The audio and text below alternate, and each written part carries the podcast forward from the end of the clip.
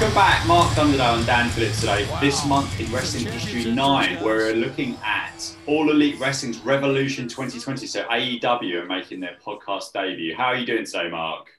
I'm very well, thank you. How are you? I am. I'm okay, fair to middling, I would say. Dan, how are you? I'm all the better for being here now. Yes. Do you want to That do you want to share to the, the, the listeners what you've been doing? Well, I'm going to have to now because if I leave that, I'm sort of just unblocking the toilet. So, yeah. um, but now I've got a beer and I'm ready to talk about. I'm ready to do a this month in wrestling history about an actual event that's quite good because I picked it. Well, Uh, is it quite is it quite good? Well, we'll, find out. Well, we'll find quite out. good. yeah. I don't know, but uh, in essence, I didn't have much to beat from last month. No, this is your this is your pick, and yeah, I think we've been in wrestling rehabilitation since the bunkhouse stampede. Just- I think I don't know whether you you heard that or not, but it's genuinely probably the worst wrestling show I've ever seen. And I'm not even I'm not even joking. It, it had no ridic- like a 20 minute time limit draw, one of the worst matches I've ever seen. And and Ric Flair versus Hawk on paper. think, Oh, this is gonna be interesting. Dog. sh- ah, Oh, I nearly swore then. I could say dog shit. Dog shit. It was dog shit. Well, Sorry, usually in the car when- when he kids earmuffs. Usually, when I listen to this month in history, there might just be a match or a promo or something that, from listening to you two, I think, oh, I'll check that out. But the only thing last month was, I think, some guy walking in front of Jim Ross. That, uh, Yeah. that's- that was incredible, incredible. Right. So before we get onto the pay per view itself, um, obviously this is a fairly new promotion, and like a, this is a really big deal, having been you know WWE fans for a long time, and obviously WCW was bought out in 2001. So Mark, can you remember some of your thoughts and perhaps sort of hopes and expectations when this promotion was first announced back in January? What was it? January 2019, I suppose it was, wasn't it? Yeah, it was. Um, well, I didn't want to get my hopes up because I'd been sucked into the hype back in 2010 when Impact Wrestling brought in Hulk Hogan and Jeff Hardy and RVD and everyone to go head to head with WWE. But an initial burst of momentum there soon dwindled and died out. But um, where I think Impact went, went wrong was trying to outdo WWE at doing the WWE style. So I hoped AEW would um, do something different, carving out their own identity and doing some things differently. Yes. And uh, you know, Yeah, what, what what Impact? Impact used to get. I mean, there was clearly a big audience for a second wrestling promotion because they used to get be- better ratings than um, AEW does now, albeit in a slightly different television landscape. But they could never convert any of those people to pay per view, and they, their house shows never did well. They could never regularly tour their television show. So yeah, it was. Um, there was. There's been a market for this for, for a long time. Dan, what did you think about this? Because I, I guess at the time you were probably not. This this is kind of the thing that got you interested, given the links with Yeah. Fulham and stuff, to come back, I suppose.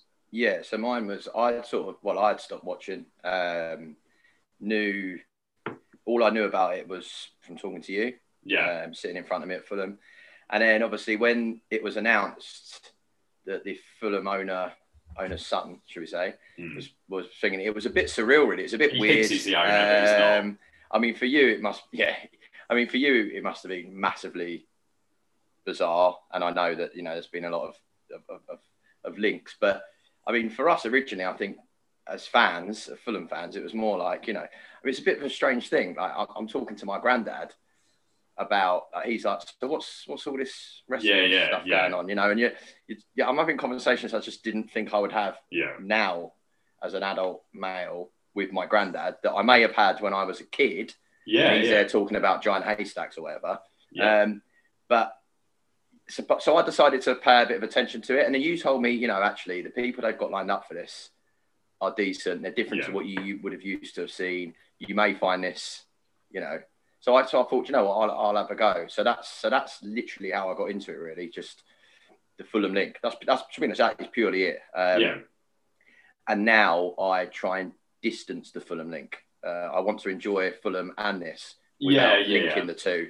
And I think we're Uh, doing it. We we we might be uh, you know frustrated with the situation, but I think that I can I cannot hate AEW because I'm frustrated that the guy that runs it also does a you know sometimes good, sometimes awful job of, of running Fulham. So um, yeah, I, you know I'm enough of a wrestling fan to want this to succeed.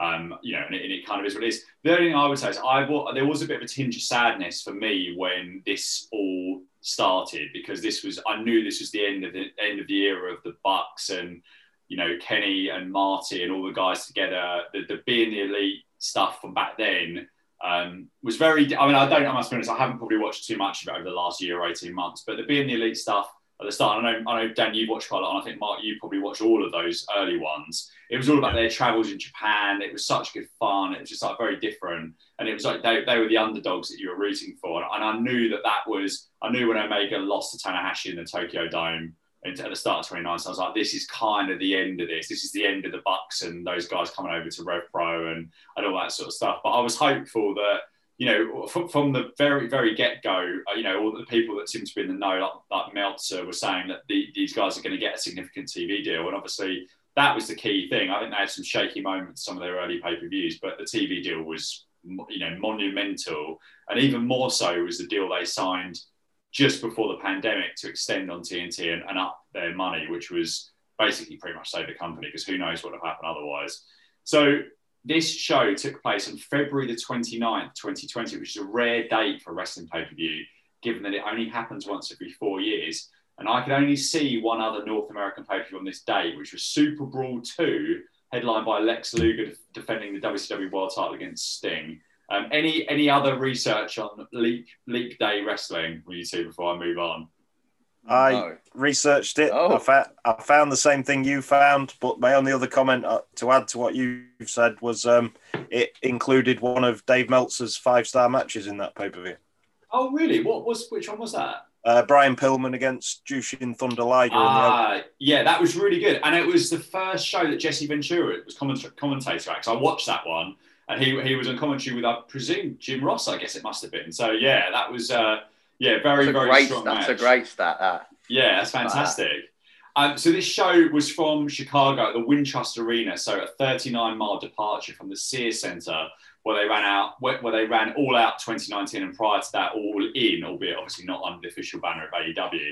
And this show did approximately 105,000 buys of pay per view, which is pretty much in line with their previous effort, Full Gear 2019, which was headlined by Chris Jericho defending the AEW World title against Cody Rhodes and a lights out match between Jon Moxley and Kenny Omega. Uh, Revolution was the group's fourth traditional pay per view, and it started with a kind of futuristic rundown of the matches upcoming, which I thought was a tiny bit hokey to begin with, but then I ended up quite liking it, um, especially looking back over the brilliant Hangman and Omega stuff. Um, Dan, what did you make of this pay per view opening? Yeah, so I mean, it, linked in um, stuff from the preview show, and I think we discussed before the one one thing AEW do really well is like the countdown show or the preview yes. shows. I, I, always remember when I, I, don't know if WWE still do them, but I, I, know they did when I was younger, and I always remember thinking, I'm not watching that. I've I've, I've already I've watched it, so why am I going to then watch a a recap, which sounds silly because you know I'll go and sit and watch Fulham for 90 minutes and then watch it a match a day on the four times we win a year. But you know, it, I, so when they said they were going to do it, I thought it's a bit cliche. And then their preview shows are really well put together. Yes, um, so, yeah. And this little bit at the start was just a sort of small snippet of each of that show. Um, and it does get you. I agree with you. When it started, I was like, "Oh, what's this futuristic thing they're doing? Here we go." But actually, by the end, I was like, "Right, I can't wait for every single one of their matches." Yeah, uh, I, I think they do such a good job that. of that. There should be more of that on the TV show, I think. Uh, Mark, what did you think of this uh, this opening package to start the pay per view? Yeah, I, I, agree that they do this kind of thing really well. Um, I don't know if I told you to to watch this show. I ended up going out and buying the DVD off the oh, internet. Yeah. So, so in there, uh, one of the extras was the buy-in show that preceded the pay per view. So it had already gone down pretty much how the show opened and they'd run through it. The only real uh, noteworthy thing. There was a, a match which had a run in at the end, a pre-show match where Colt Cabana debuted in his hometown. Ah, yeah, yeah. And um, but as the commentators were stood running down the matches leading up to the end of that show and the start of the pay-per-view, uh, the noteworthy thing was when Jim Ross said uh, Dustin Rhodes was wrestling Jack Swagger, and ah. you could see Tony and Excalibur sort of cringing. But um, you know, yeah. these things happen good old Jim called Kenny Omega WWE champion a couple of weeks ago on Dynamite, which is good fun. Yeah. Um, so talking to the, the legend Jim Ross, obviously Tony Schiavone and Excalibur on commentary for this event. Ross talks about the hot crowd, And who who knew then that this would be the last AEW pay per view of the pre-pandemic era, just a few weeks before that to shut down.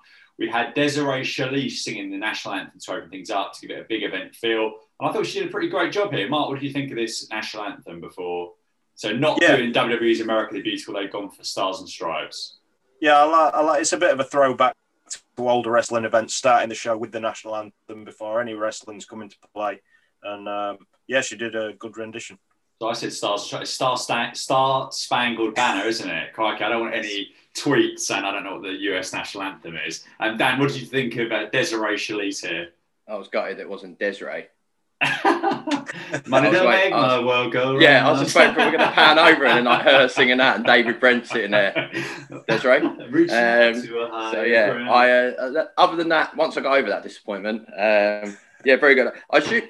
Did they do an anthem before the start of any of their other pay per views, or not anthem, but like? Um, not sure. I think so, but I'm not 100 percent sure. Oh, okay, because it just made me think, um, and I know like you know each each brand. I'm not trying to you know you automatically go back to WWE, but it made me think, is this them pitching that this is like their WrestleMania? And I hate to say that because you know you you're your own brand, but Yeah. everyone does it, right? Everyone goes, "What's your main one?" And so because they done that, that made me think, oh, is this what they're going to do? Because obviously this year they're only doing. I, I personally thought that the, the their WrestleMania would be all, all out Yeah, but maybe because well, I don't know. I just, it just made me think maybe that that that, that was it. Um, the thing about this is that I do, I am of, of the mind that perhaps it's better not to have, if you're already doing four pay per views, and I think they Mm. might do an extra one, because they were supposed to do Fyter Fest here, weren't they, last year that we've established? Um, so I think Fyter Fest, they could even, easily, even if they did it as an eye pay per view, or you could whack that as a traditional pay per view as well. But the, the advantage of not having a WrestleMania is that you don't have to build to the same time of year every year yeah, you could have a Yeah. story that is not ready, so you carry it on to the next one. So it's not Yeah. a bad. It's not a bad. Oh no, no, I agree. Yeah. I But, but agree. it's unusual. It's unusual to have it that Yeah. way. yeah. and, and also, yeah. as I say, you just automatically do it. I mean, it's interesting you say that actually, because well, as you two know, I've, I've spent my my lockdown free very productively and watched all, the Royal Rumble main events. oh yes, or yeah. the Rumble matches, should I say? But actually, one of the one of the things that during during them, it, uh, which actually would become quite frustrating. It's brilliant that the winner of the Rumble gets to main event WrestleMania, right? I think that's a great idea. But as a result, it limits who can win that match, the Yeah. Rumble match. Yeah. So when you're watching and you're thinking, "Oh, this is really good," you then sort of go, "Well, you're not going to win, mate," because they might because like yeah. like okay, actually, you could probably give you a, a Royal Rumble win, but give you a main uh, WrestleMania main event? Don't think so. Whereas if it was like you say, okay, you, you main event WrestleMania, but then there was another one in I don't know three months later, which was just as big, then you'd be like, it, it wouldn't matter. But um, yeah, I think you're right. It, with only having with having fewer, maybe a bit frustrating for the fan. But I think we all know. I, I particularly remember when WWE. Okay, you had a pay per view every month. Some of them you would always be like, "Oh, this one." Yeah, You know, yeah. like, there was they're fillers. Um, so yeah, you're right. Maybe that is that. The only other thing I was going to mention actually was how refreshing it was, and I know we've said this time and time again that there was fans there. yes, yeah. you just mentioned it's the last one before Yeah. the pandemic. What I was actually going to ask or or know was we've obviously just had our announcement here about um, you know starting to let people back in, etc. Yeah. Um, I don't know what the situation is over in the states, um, but I, I understand WrestleMania is in Tampa, right? WrestleMania is where the Super, a Super. I keep saying Super. Super where Bowl, the was Super right. Bowl So they had was, yeah. twenty-two thousand fans at the Super Bowl, and if Yeah. you watched it, the noise that they created, you'd have thought there was hundred thousand in. They did an incredible job. I saw some saw the highlights next day with the, with the cardboard cutouts. I thought the stadium. Yeah, was but even just the noise, just the noise. Yeah, yeah, the I- noise was obviously, I, great as I watched, I watched it, love it, Yeah. and, and and I thought it was brilliant. So I just wondered, do you know? Have you seen? I know you guys read a lot more about me, but just in general, what the what the vibe is over there in regards to getting fans back because they're in a different situation to us, and I know it's state by state. I, but I think I read when when the announcements were coming out, they were aiming for was it twenty five or thirty thousand? Because Yeah. obviously, in addition to what they had at the Super Bowl, you've got the entire pitch as well. So another hmm. few thousand there. So if it was twenty two at Super Bowl, twenty five sounds reasonable to fill up a football pitch with another three thousand and then spread what out. about do you think for the weekly shows when they do you think they'll start getting I, I, I don't know what the situation is in America. So just, I, no, and what uh, WWE have in place with the stadiums, the arenas. I don't know, like they had that first arena until the Orlando Jazz started playing NBA, and then they moved out to the one they're at now. And uh, I don't know who owns it and what else is going on in it, really. So the, where they're in at the moment is Tropicana Field, and it's the Tampa Bay, I don't know, Devil Rays. I'm going to give a guess. Baseball team um, and they will be playing in there from April, so around the time of WrestleMania. So they'll, they'll be they'll have to come out of there. I'm not sure when the basket when the NBA season usually finishes, um, but I suspect that WWE will have to will have to do something for um, for once that. So yeah, the NBA season doesn't finish till July, so they're going to have to find somewhere else. I don't I don't think um, we're only recording this a couple of days actually before it before it airs, but I don't think the vaccination program is going particularly well in the states at the moment. So I can see things in Florida, like outdoor, you know, outdoors, and because they, they've been more lenient, shall we say, on crowds, but other other places where no crowds on some. If I was WWE, I would try and get a. Um, I would really try and work hard to get whether it's a little tennis stadium that holds 1500 or 2000 sorry holds maybe 3000 get try and get 1500 in there in a big city outdoors and just try and try and get real fans in there socially distanced because the show is so much better with a crowd than it is. I, I see some people positive about the Thunderdome. I, I can't I can't watch it. Um, so, but I, would be surprised if Raw and SmackDown are regularly in front of like touring arena crowds until Q4. I'd say this year at best. Um, so where were we? So yes, we're moving on from National Anthem. First up, Dustin Rhodes versus Jake Hager. And I have to say, I was feeling pretty pumped for rewatching this entire show for the first time in 12 months, and I couldn't remember what the opener was. And this smashed the wind out of my sails. Um, and Jake prepared for the match by snogging the absolute face of his wife at ringside. Um, yeah, I don't know. Would that get you up for a wrestling match doing that? Snogging your wife at ringside? Me, no. But my, my no, own one. Offense to the wife. But yeah. um, the, the, the uh, the the noteworthy thing about that for me, I've seen baby faces do that, give their wife a quick peck before yeah. climbing into the ring, but a heel going and giving her a full on yeah. snog uh, was got the crowd going before the bell had even rung. So it was, a, it was a great move. I uh, took a screenshot of an individual that during the match really struggled with the awkwardness of the of the of the uh, close relations. Oh, really? There, there is a. I, I took a screenshot, which you know you're, you're more than welcome to share. Or, or yeah, send it to me. I'll tweet it out. Yeah. And this individual, he he's a larger gentleman with a beard, and mm. when Jake Hager is proper going for it, and everyone, you've got everyone around going like going mad, like, or, or you know, boo or whatever. He is just standing there, hands in his pockets, looking anywhere but at the kiss and you know, when you're like, oh, this is like, I, I felt like he was at school or something. And he was like, oh, this is, re-. it was brilliant. Yeah, and later on, they go back, to, they go back to, I'm sure we'll cover, and he does exactly the same. Oh, does it? Okay. He yeah. is honestly the most awkward individual. Bless him. Like, felt so sorry for him. Everyone else going mad. He's just there, hands in pockets, don't look. Um, so yeah, I but, don't like it. I don't like it. I don't like yeah, it. Yeah, yeah, yeah. Um, so Dustin had a great T-shirt on that said he was there to fight Jericho's bitch, and even got a crowd chant of this a little way into this match. Then there was horrendous spot straight out of 1985 where babyface Dustin forced himself onto Hager's wife and kissed her, which the crowd ate up. I presume this was the bit where the guy at ringside was feeling yeah, this is particularly awkward. So this one I get yeah. being uncomfortable, but yeah. I, I just I, that's when I thought he just he doesn't like public signs of yeah. Speaking of the crowd, I thought they did their best here to try and take a long match that probably shouldn't have been on the card in the first place, and certainly is about as bad a choice of a pay per view open between any two names of the company at that, t- at that time. I just can't think of why you put this first or on pay per view at all, really. One of the commentators alluded to Hager licking Dustin's face after a failed pin attempt, but I think I must have been staring off into space or yawning. Did either of you catch this? Yeah, yeah, it was. Yeah. I, I, wondered if it was a sort of homage to Goldust in Goldust's early days. It, it, his tongue was was really out there, and it was really what's the word waggling around uh, just by Dustin's ear, and I, I don't I don't know. Well, I just saw there was a bloke in the crowd with his head down, so I don't know.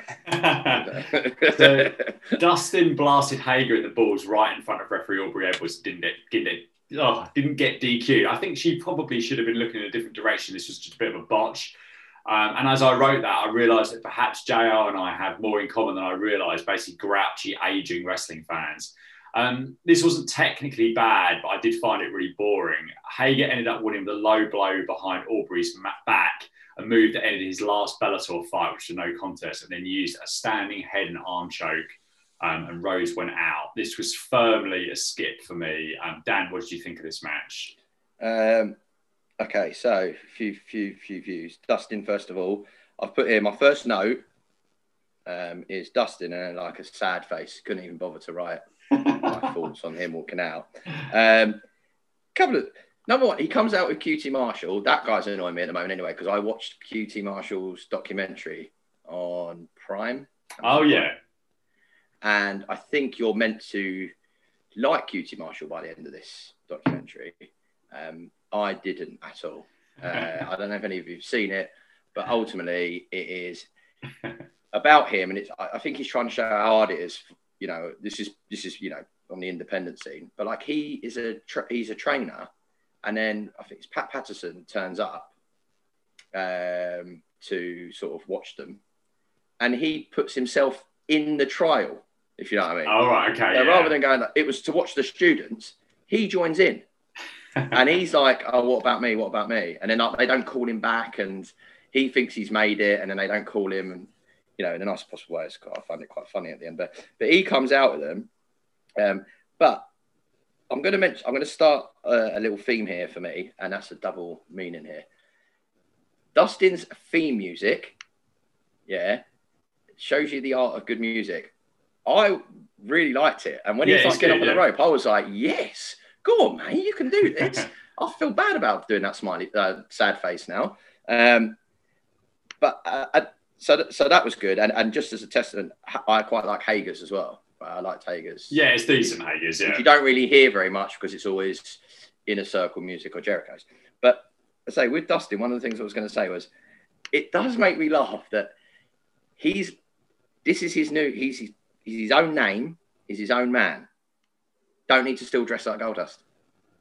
What, yeah. Why? You're not Goldust anymore. So why wear that skin tight lycra suit or whatever? Paint your face.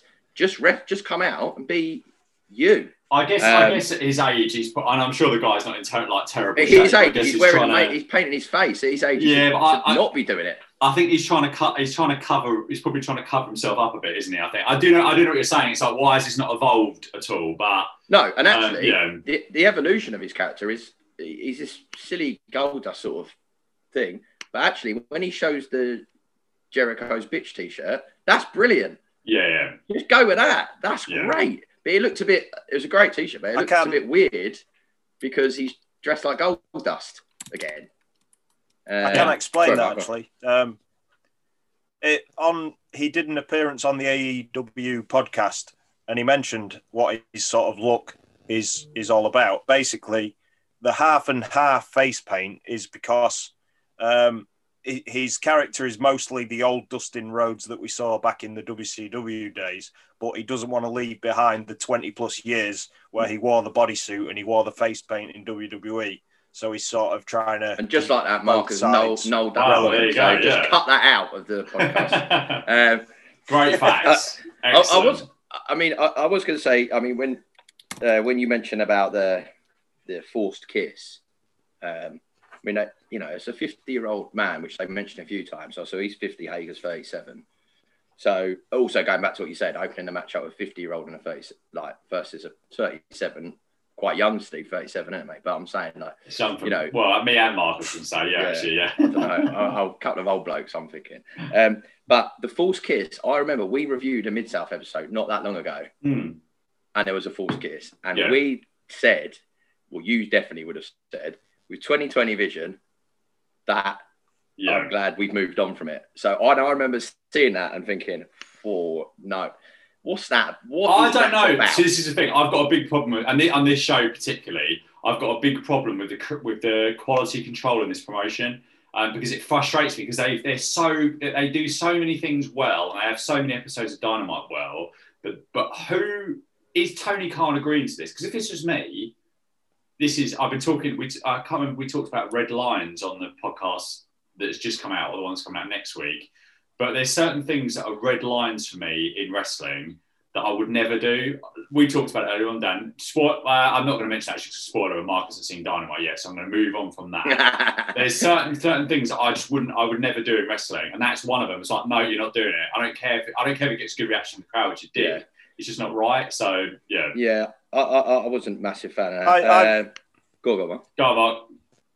No, I was, I was just going to say, I wonder if Tony Khan is maybe involved as far as uh, what the finish is going to be and what the the aim they're trying to get out of each match. But as far as spots within the match, such as that one, I, am sure it was all on Dustin, not run by anyone. You know, you he's the veteran yeah. and he knows what he's doing. Well, I yeah. hope he got a bollock in for it afterwards because this, yeah, know, this is not this is not good.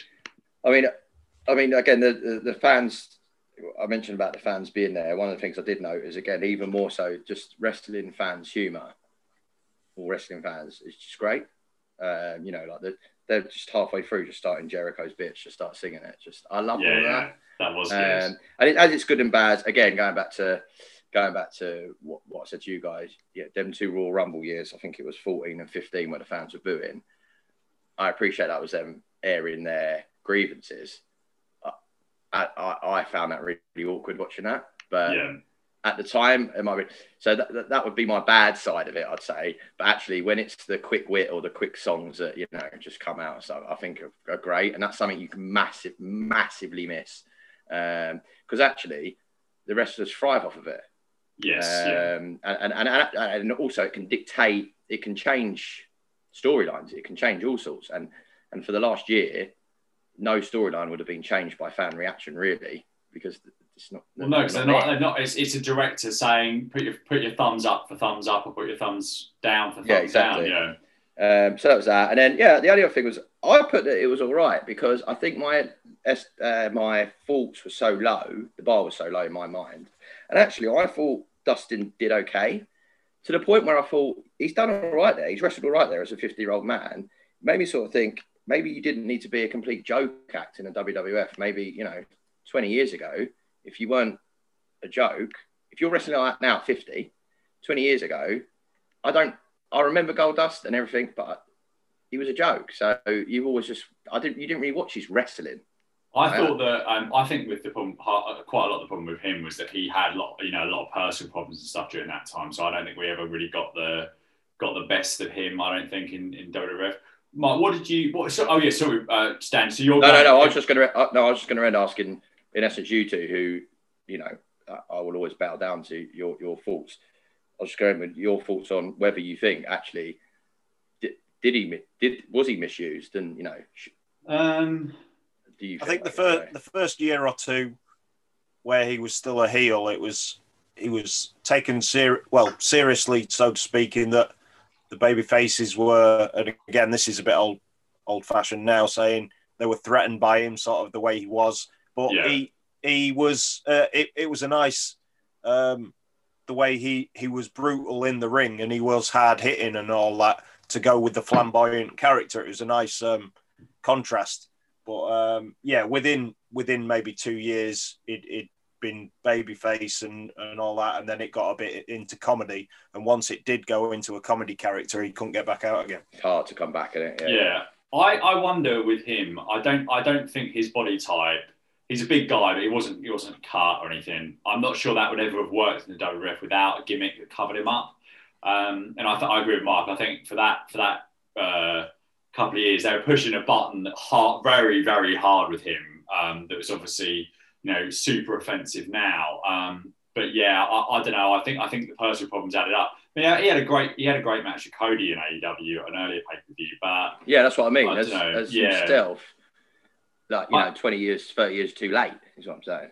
His best use, he should be in a tag. If, if they're going to use him, he should be in a tag team with a younger guy, and then do the Dustin turns on him, have Dustin as a heel, something like that. What What did you think of this um, this match, Mark? Or how would you rate this one? Um, well, addressing some of your points, the if it, if it had to be on the pay per view, which it was obviously, I think what I would have done is switch the first two matches around. Hmm. The match that's coming up next was so fast and exciting. Um, that would have been a perfect opener to any pay per view. if you think of the way WWE have done it for years, I, I know I've just said I don't want them to follow WWE patterns, but if you think about things like Rey Mysterio and Kurt Angle at that SummerSlam one year, it just started with a bang and went from there. And um, I think that's how I'd have set out the card. As far as the match goes, um, there was a there was a moment where the match spilled outside. It was just before Dustin kissed Hager's wife, where Hager was still on top, and she he went to towards her, and she was repeatedly telling him full on camera, "I want you to break his arm, okay? I want you to break his arm." but all three commentators were too busy talking about Dustin's cardiovascular conditioning at the time, and they missed what what was basically a major plot point in the match because Right, the, right, right, the match yeah. finished with the uh, head and arm choke, didn't it? Um, but I thought the crowd stayed with them throughout. They were rallying behind Dustin each time. Jake was on offense, so that was the reaction they were going for. And um, and uh, yeah, my rating was it was all right as well. It wasn't a complete dud. Uh, and the only other comment on these two wrestling each other was I had a look at Cagematch and saw that in WWE they wrestled each other 48 times. Wow. Um, not all of them were singles matches, obviously, with tags and battle royals and royal rumbles in there, but Hager had only won three of their 48 matches. Crikey, that's that's mad, isn't it? So it must have been a long old house show Has it- on between those two. That's interesting you say that because actually, until I done this Rumble thing recently, I didn't realize how long Swagger had been around in WWE. So I, Yeah. I, I knew that's where he's from. And I guess for me, because he's turned up to AEW and he very rarely competes, um, I think I just probably just thought, I remember him from there. So I used to dip in and out back then. But I didn't realize, wow, he'd been, uh, when on his Wikipedia, he was, and, and obviously in the Royal Rumble, just by seeing the amount of times he was rocking up in different characters, some quite strange, where he's uh, turns into an all American to then a, um, to then some sort of militant American. I mean, I must admit, I can't believe I've missed out the fact that, um, or none of you mentioned that he was, that he's from the wrestling capital of the world. Oh yeah, yeah. Perry, Oklahoma, which is I I had a look, 396 miles away from Shreveport, Uh, okay. which I think in American terms is quite close. Probably yeah. Nip, nip there for the afternoon. Certainly, yeah. Yeah. Um, and but the reason they he said it was the wrestling capital of the world was because of Danny Hodge, Yes. Yeah, yeah. who Bill mentioned about quite recently. Um, and last but not least, he's a Sooner. So there you go. Yeah. That is my new favorite wrestler right there. So what I'm looking up. So what did you? How how far did you say it was? 396 miles. 96 miles. Yeah. So- yeah. So I, I From wonder if if um if the so what I, we're going to do a little if I can actually get this up here we're going to go do you think that the south coast of I'm going to pick Southampton as a place on here to uh, the kind of somewhere in the middle of the coast of Scotland is 396 miles or less so what do you think I, I worked this out for my last podcast appearance, something very similar, and I didn't I didn't use it in the podcast. It's somewhere on my notes because I was working out when Hercules was listed as being from Bad Street, USA, on uh, Mid South.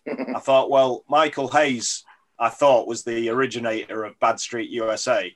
So I checked their Wikipedias and I saw where their real hometowns were from, and they were both within Florida. So I I did a similar test. What's the difference between you know they're both in the same state? It can't be that far away, and it was actually the distance from Southampton to sort of Newcastle, the very top of England. Oh really Um, okay But So I can't remember what the number is, so I've no idea what the answer to your question is. well I'll give you a clue Well, it's got to be more then. Yeah, I'll give you. I'll give you a clue that actually um, Scotland's loads. It's 676 miles from Southampton Oh, okay. to the top of Scotland. But actually, I think um, England is probably. I mean, it's. I tell you what, Scotland goes a long way. Not that I've ever been up there, but um, yeah, there's a. It's. Uh, I can't. You know what? This is probably not. Probably not what people want to hear, is it? Really? great listening. All I was trying to say, all I was trying to say was, I was trying to when they said that he was from the wrestling capital of the world, I was trying to sort of half claim it as a, a homage to Mid South, is what I was trying to do there. Okay, it's yeah. turned, it's turned into um, Geography. around, around around the UK with Stephen Guttridge, ah, okay. Here we go. the program I would not watch. So England if you go from Southampton to the to kind of the western part of the Scottish border, it's 353 miles. So there we Wow. go. So the journey is as long or longer than the length of England, our fair home. So let's move on. Yeah, let's move on. I was just going to say that. what did it, what anyone uh, anyone know? Anyone want to guess what Dave Meltzer gave this as star rating? I've gone skip. You've both gone. All, it's all right. One and a half. Two, two. Three stars. Three very generous stars. I said it Um, was. I said it was all right, but it wasn't that all right. No, of course it wasn't. Right. Advert next for the Big Dynamite two ring blood and guts show that never ended up happening, obviously, because of uh, the pandemic. And there was a quick rundown of the matches to come. And then next was Darby Allin versus Sammy Guevara. Um, Sammy channeling Bret Hart um, with pink and black, pink and black trunks. And Sorry, boots. just I don't mean to interrupt, but when you mentioned about that uh, blood and guts thing, Yeah. Um, just a little note now. I've done a little bit of reading on that, and so it never happened. Okay. Yes. Yeah. um, and it makes me think, is it going to happen? But I'm not sure, and purely because this was Feb 2020. The promotion is very new still, relatively speaking, and apparently the reason it was called Blood and Guts is because Vince McMahon done an interview yeah. where he was saying we're not going to be Blood and Guts like the other promotions. Yes. Yeah. So it was more of a sort of a dig at him. And it actually made me think, I hope they, I'm cool with the concept. I don't want to do the concept, but I hope they don't call it that now. Because, in my view, they've moved on from from that. If you know, if you know what I mean, like you know, that don't don't don't bother sort of trying to do a little dig at the other brand anymore. Just just move on. But because that was just quite interesting. Now, I don't think they would do that. That's what I'm trying to say. Like back then, that was that's a direct dig at WWE. We're doing an event and we're doing what you reckon that we're all about. I And I wonder, is this event going to happen? If it does, Yeah. I just hope they don't call it that.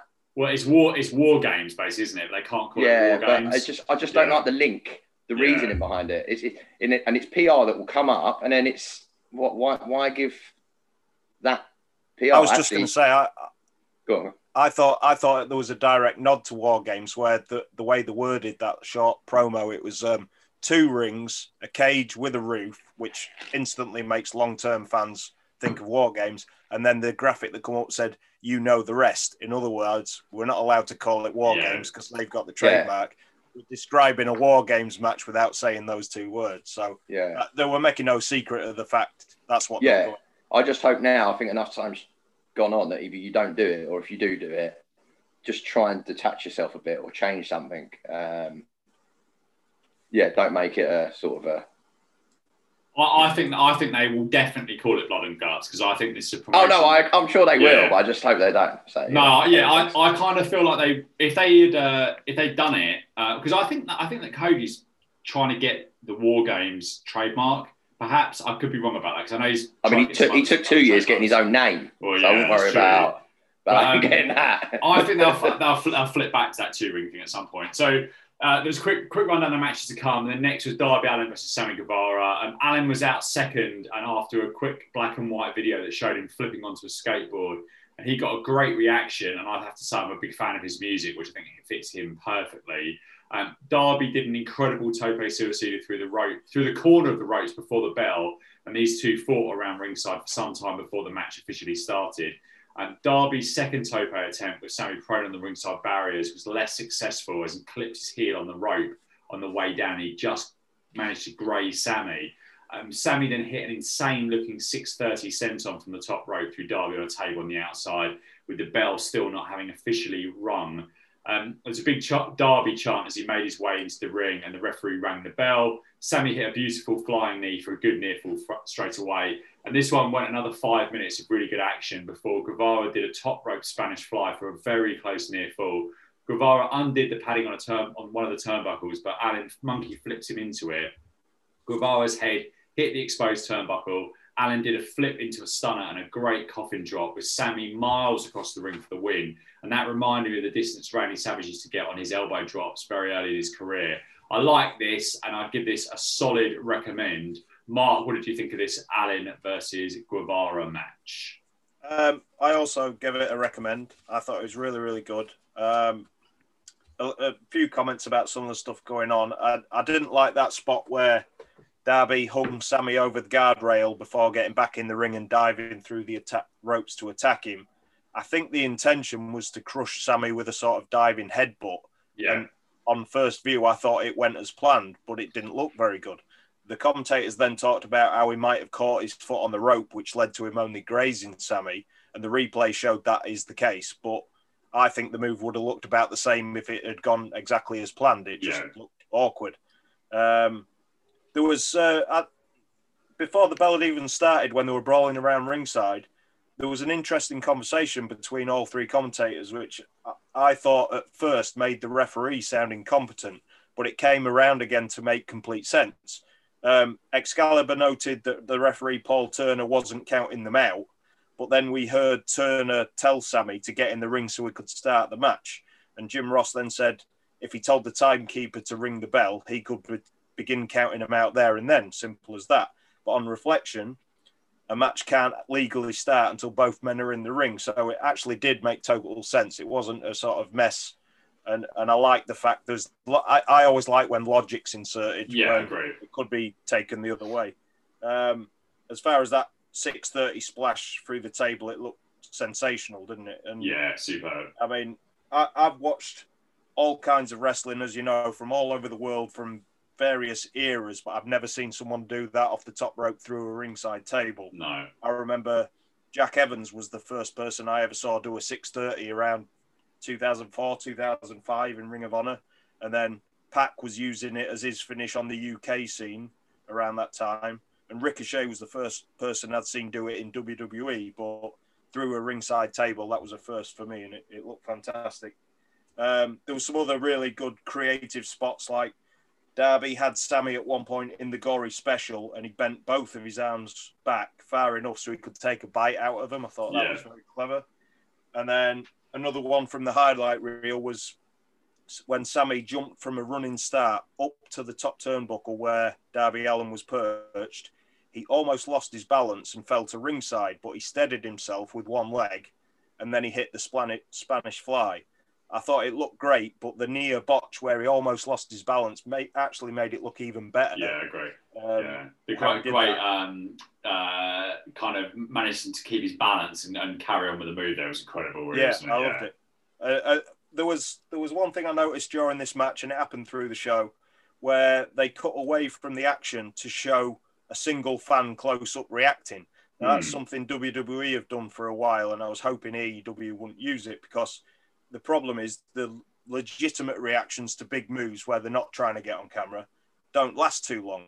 So in the sort of one or two second gap between the cameras noticing somebody reacting to a big move and the director cutting to that camera, we usually end up seeing somebody blank faced about to sit back down again. It, it, Yeah.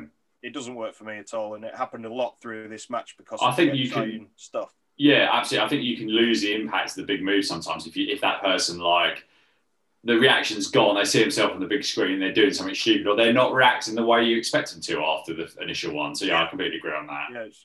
Um, so it was mostly a series of spectacular spots, but they look so good that I, I certainly haven't got a problem with one of these in, in the middle of every sh- every show. Uh, maybe two matches like this on the same card might be overkill, but I found this one a lot of fun. Yeah, I agree. Um, Dan, what do you think of this one? Yeah, I really enjoyed it as well. Interesting you say that about the panning to the fans. Um, I wonder one of the things I'm missing with no fans is seeing the fan reaction, Hmm. not when they pan in on them, but just in just you know from afar. Yeah, And um, actually, when the fans come back, there's no need to don't fo- you don't they need to focus on anyone. Just show everyone because actually that's what is really missing. Um, Yeah. You know, it's missing missing the genuine reactions, um, and I don't want to see just one bloke. You know what I mean? Because at the end of the day, like you say, I'm sure, you know, okay, I'm sure, yeah, that that fella did find it thing fine, but I want to see what everyone's doing and and Yeah, I completely agree. things. And um, yeah, for me, I it made me miss Sammy yeah, like this, this Sammy, uh, arrogant, you know, going back to my what will be a theme again, the theme tune. Love Sammy's theme tune, goes with him so well. Walked in looking confident. Um, you know, for those that still watch AEW now, you know, he's he's he's left the inner circle, but you know, actually, to be honest, obviously he had he had a few issues off off off screen, should we say? Um, and I just hope he gets back to this Sammy. I think he's got a Um, baby face now, Yeah, and but you can do it. You can still do it this way. Yeah. Oh yeah, hundred Yeah. percent. And and and you just I just you know really miss it. Um, and and Darby's music I quite I quite like Darby's entrance. Yeah. It, it, it suits him, and you know it's different. It's always a little video and stuff. Um, couple of um I guess things during the match. I just got a question about your just your opinions or something. Um, I'm I'm. Jr. mentioned, oh, he needs to get him in the ring to get the winner's share of the purse. And I've said this before. For the first maybe year of AEW, that was mentioned every week about getting a bigger share of the purse. And I used to hate that. Right? I used to hate it. Mainly because, as we all know, spoiler alert, they've decided who's going to win. So stop saying they're going to get the winner's purse. Like it really, so they don't do it anymore. I don't know if you noticed. They don't say that. Oh right. Okay. anymore. Yeah. They don't say it, which is brilliant. I used to just hate that. Like, stop talking about money. So you don't It's like you don't like the fact that you're you feel like that isn't kind of insulting your intelligence to, to go that yes. far with it. Yeah. Yeah. like I also don't like the fact that this revolution is going to have a a match. Uh, Page Hardy about their First quarter one earnings. first yeah. quarter wa- earnings. I get that a little bit more because they both earn money, right? Yeah. But again, stop making about money. Like, just find something else to make it about. I don't know. I think in, in some matches, if there's not something obvious at stake, like a title belt or something like that, it's it's something yeah. they're Yeah, fighting for. you know? Yeah, fair point. Yeah, I just I think that it just brought me back to how he used to do it every match, and you know, um, to side, uh, like you said about that submission with the, um, there's some big submissions across wrestling. Um, I think last time I was on the pod, I talked about the figure four. Do you reckon that really hurts, etc. Tell you what does would really hurt, no doubt about it. Pulling someone's fingers back. Yeah. He had him in the armbar, and I was like, "Oh, he's got an armbar." S- minute he just pulled his fingers back, like a, like you're on the playground at school. That is when I went, "Oh, oh, oh, I'm out there. I'm out." You- you- You Yeah. can pop my shoulder out of its socket. Please do not bend all my fingers back. Do you know what I mean? Like that. Like that was an actual really thing. Um, quite like Spanish Fly by the Spanish Gods. Just a little thing. I love the ending. Just the high, high octane. Yeah. Blah, blah, blah. The coffin drop was so good. Like So his, good. so it was two thirds across the ring, just incredible. just the lead up to that as well. The whole um, the uh, The stunner, landed, wasn't it? landed yeah. up. Well, he landed on his knees, flipped over. yeah. Then he done a sort of a stunner in the air, and then he done that. Wow! Like, and then Sammy had just done this, you know, the Spanish fly. Um, the only, yeah, so yeah, solid recommend for me. The only thing I was just going to ask you two is during the match they went outside, and there was a guy in the front row, and one of the things I like about AEW is they're not actually other than WWE really. They mention all the other brands Yeah. fairly fairly relaxed about the other brands. They they tend to avoid mentioning WWE. But there was a guy in the front row that had a uh, New Japan hoodie on, Okay, yeah.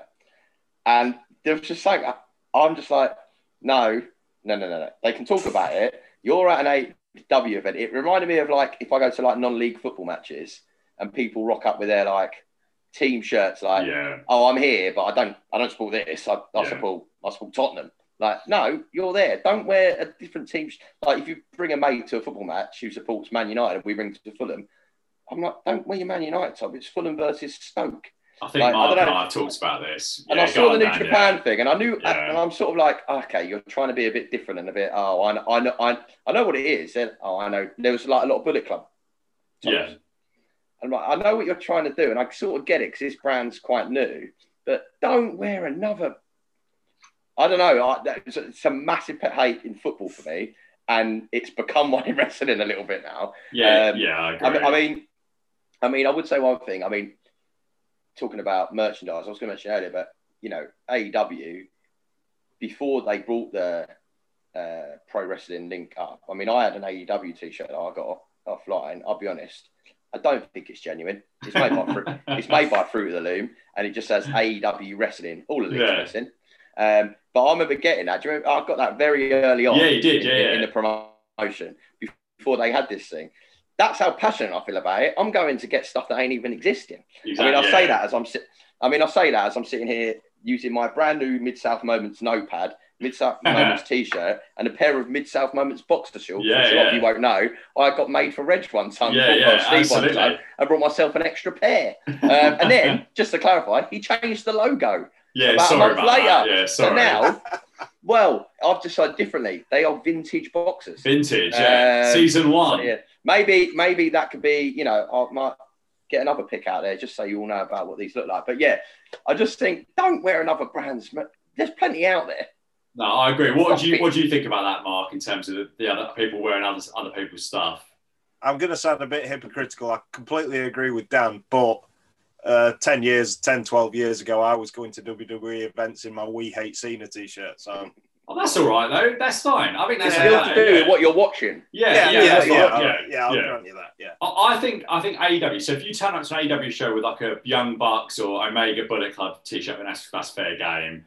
If you're going, I think if you're going to a cross, and I know I I did go to an obscure women's. I love this. I brought this up. You both agreeing, and you're both going. No, oh, No, no, I do agree. I, but I'm, I'm thinking I did go to an obscure Japanese women's promotion, World Women Pro Wrestling Diana. I think I got that right at Korakuen Hall when I first went to Japan in a Golden Elite T-shirt, which is actually in retrospect the wrong thing to do. But I think that's I, I probably wore that because I, I bought so many wrestling T-shirts for the holiday and I needed to wear one because I had nothing else to wear. Um, but I I think mean- if you're sorry, go on, Dan. I was going to say, I know you two must feel quite strongly about it because, again, this is going out on a podcast, but I'm in a Mid South t shirt and you two are in AEW tops. There we So, go. Yeah, exactly. You know, a little bit of the bubbly for Mark and uh, too sweet for Steve. So the fact we're even recording a pod talking about something, I mean, I've done it myself. When, we, when, when we've recorded this one for wrestling about WWE, I whack on a little DX number. well, I'm, why not wearing, not? I'm, Yeah. not, I'm not wearing that when we're talking about something else. No, that's a good way. I just think I think that if you're going, I like I remember. Um, I'm, I'm sure I'm sure Mark remembers this as well. Chris Benoit's son was backstage at WWE show with an AEW hoodie on, and I think that is Wow. if you're an AEW show in New Japan top. That isn't. That's. I still don't. It's not like the competition, is it? But it's not it's not so bad because there's a lot of history, and also they're going to be working together now. So fair game. Like if I went to a Rev Pro show in a New Japan hoodie, well, they work together, so it's, it's okay. But um, that I is- remember when that wrong. happened, Yeah. there was no way David Benoit did that by accident. no, and it's like, what are you what are you WWE playing that. at? Yeah. what are you playing at? Especially in your you know your situation. Like I'm, I feel for that guy. He's you know he's he's, he's, been in an unbelievably awful scenario. But he, going backstage to a WWE show, he I'm surprised someone didn't. Maybe they did, we just don't ever know about it. But that is really really disrespectful. I wouldn't dream of doing anything like that, even in the crowd. I'm not going to a WWE. If I if I go, if I buy a ticket to WWE show in the future, I'm not turning up with a WWE sucks, New Japan number one sign. I'm just going there to enjoy it. I might, I might not enjoy it because they produce a turd in You, front of me. That's something you- hang on a minute. You turn up with a sign with your own name on it. I wouldn't worry about that. That's a long time ago now. Se- That's 17.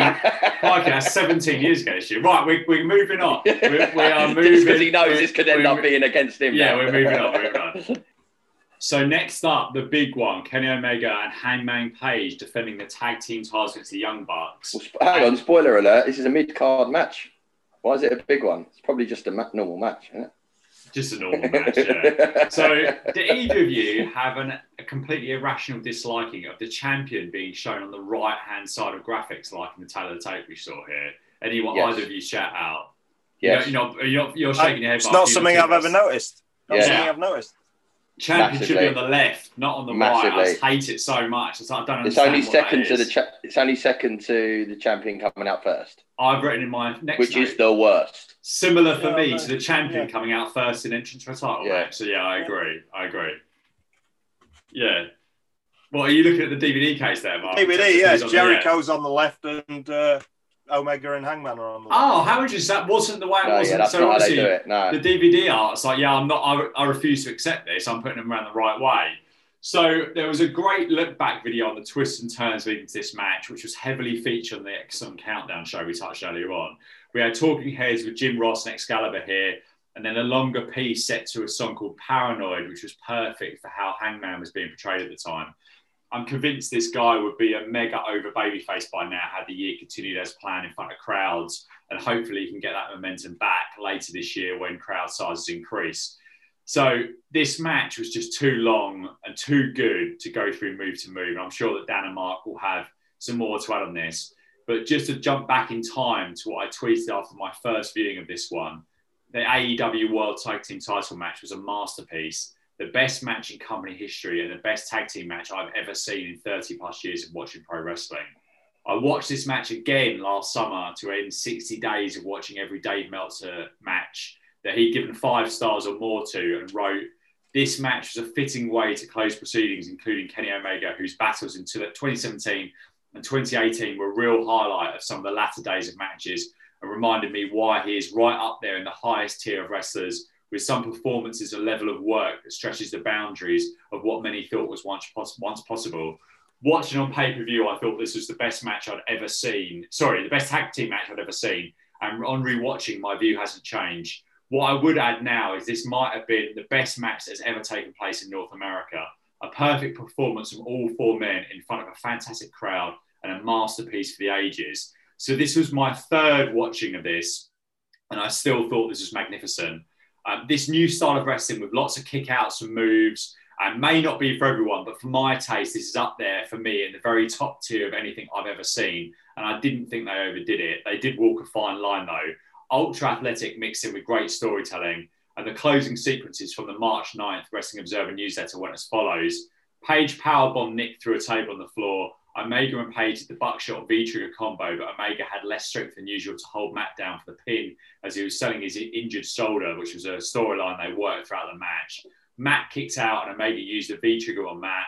Omega tried the one winged angel, but Matt escaped, so Omega wasn't at full strength. Page then tagged in and hit the one winged angel, but Nick dove in for the save. That was a great near fall. Page then used a buckshot lariat from the ring to the ramp on Nick and an- another from the ramp inside the ring onto Matt for the pin.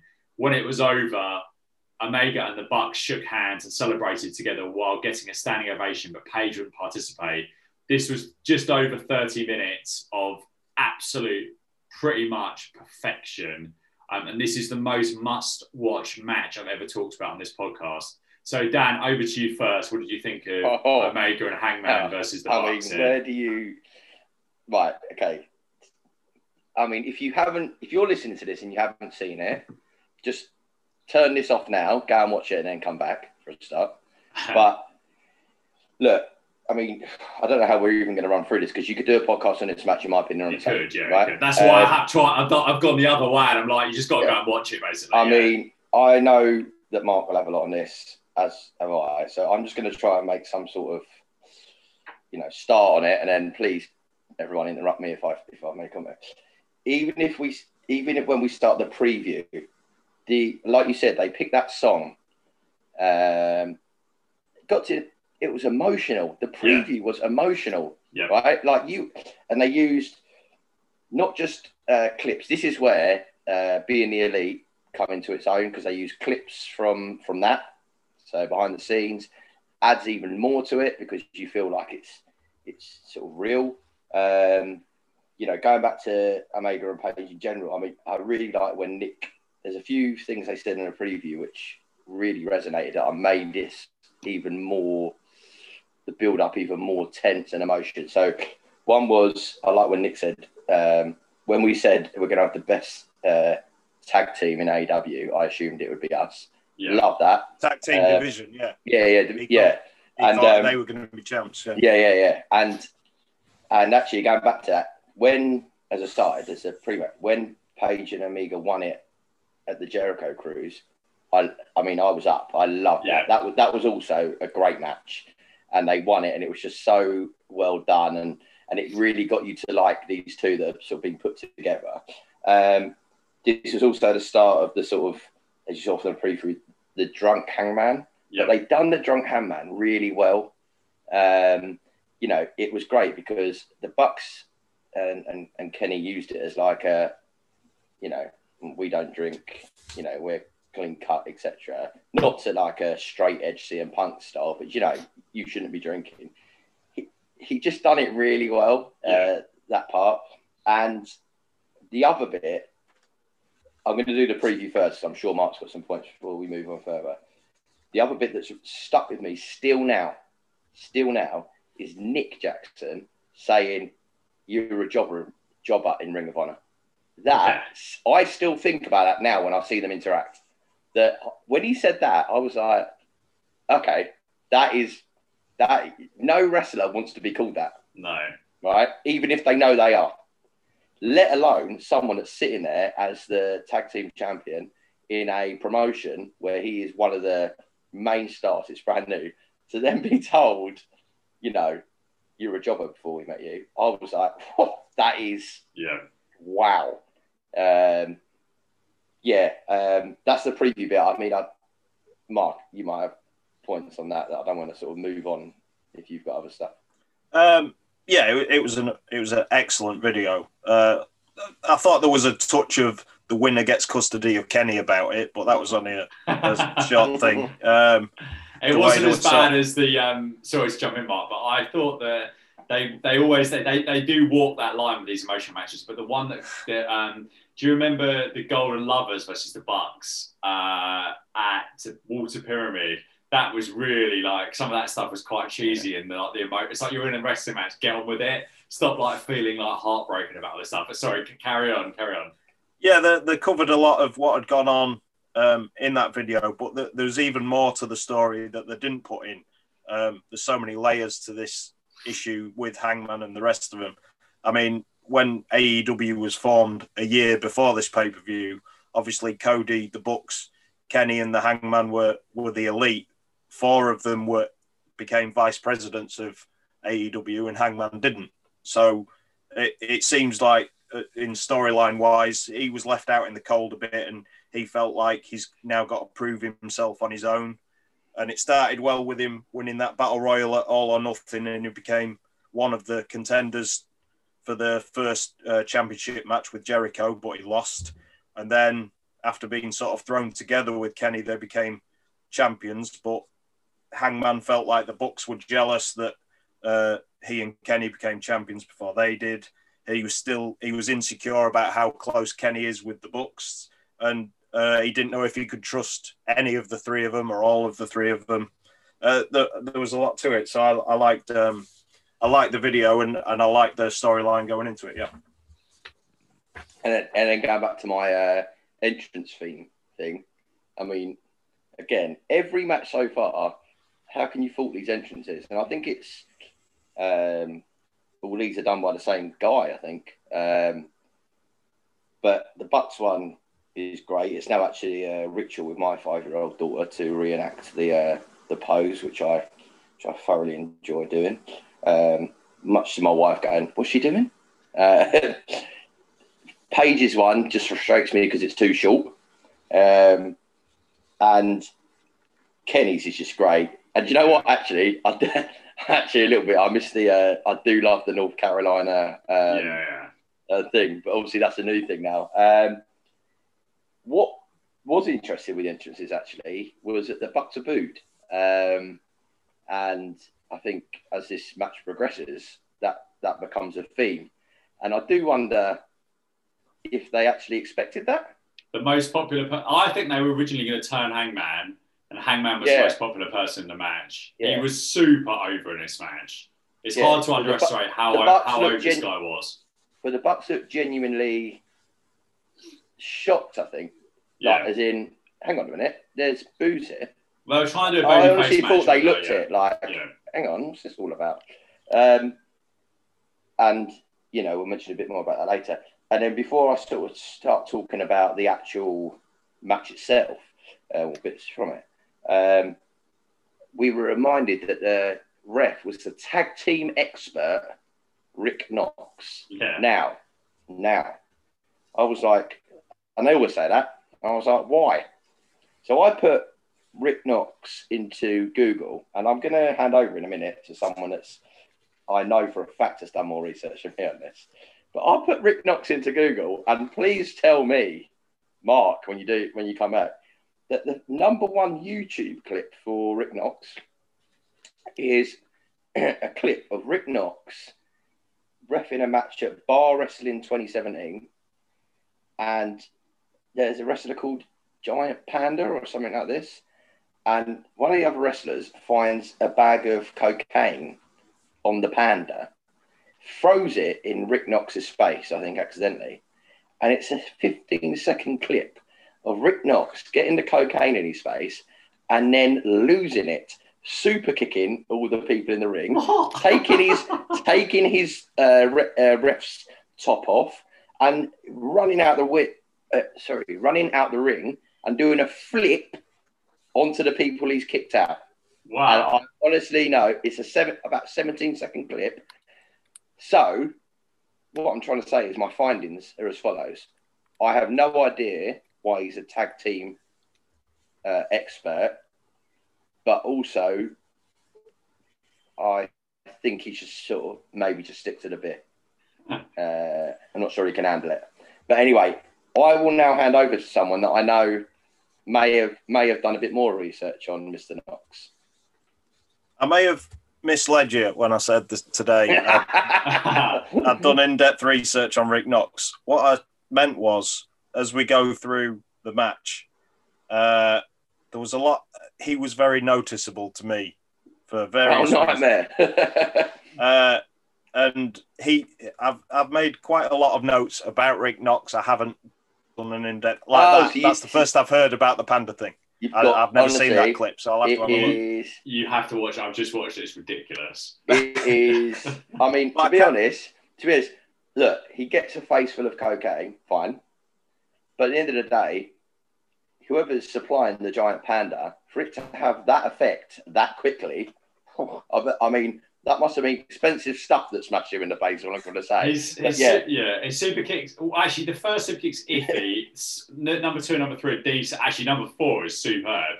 And then he does an incredible flip over the ropes. I, I just know. I've got the sound down. I bet the the crowd goes absolutely nuts for this. He's just yeah. He's just about to do the flip now. He's yeah. I mean, it's ridiculous. But sorry, Yeah. we're, we're digressing away from one of the best Anyway, ever to so a referee doing those- allegedly coke. So I can only apologise for those listening, thinking I'm going to get the history of Rick Knox and why he's a tag team expert, because I've let you down, other than maybe suggesting he has a substance abuse issue, and uh, Mark's going to comment on him during the next next uh, next five ten minutes. Um, I guess for me, if I just start, I'll just start, and then I'll move over Mark as and when. Um, I love the start bit, just with Page goading them uh, the fans singing cowboy shit and all this. Yeah, so. Um, it was just really, really good. And I also actually, and yeah, sorry, and you could just really feel the tension, particularly between Page and Matt. Um, I wasn't a massive fan of Matt, uh, sorry, Page spitting at Matt. Um, but I also quite like the fact that when Matt was trying to shake Page's hand, you could tell it was like so insincere. Um, and also it did make me think, given what a month later, uh, we were in lockdown. Um, can you imagine looking back now? He spat at him. yeah. Uh, and a month later, you couldn't go within two meters of someone, let alone spit at them. Um, but yeah, that was sort of the early bit.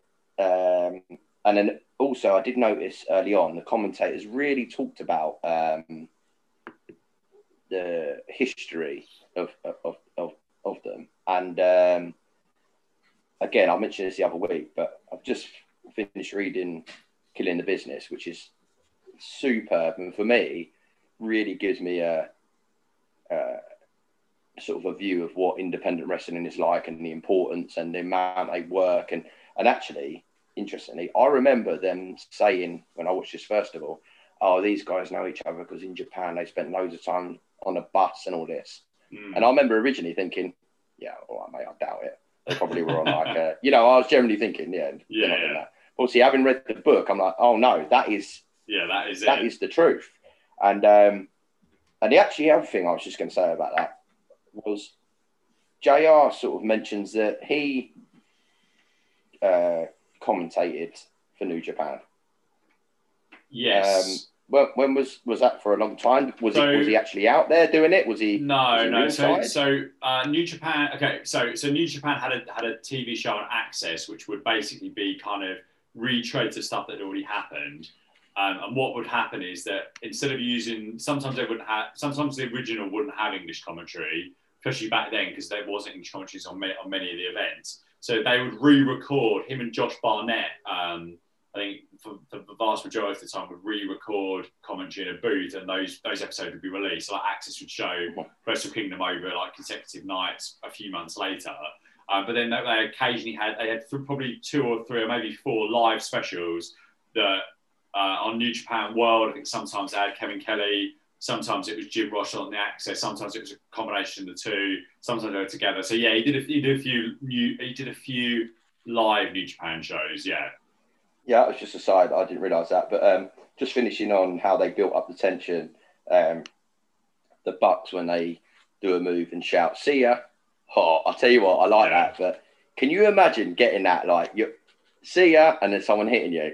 I mean, how the same when like, it there was a spot where he um, he bulldogged one of them and he gave the other one the finger as he ran towards him right, and yes. him. Yeah. So, yeah, so that was a point I was going to make. I never so when I first watched it, my view was the beef, should we say, was between Page and and Matt, and Nick and Kenny were there. Calm down, stop doing yeah. that. Da, da, da.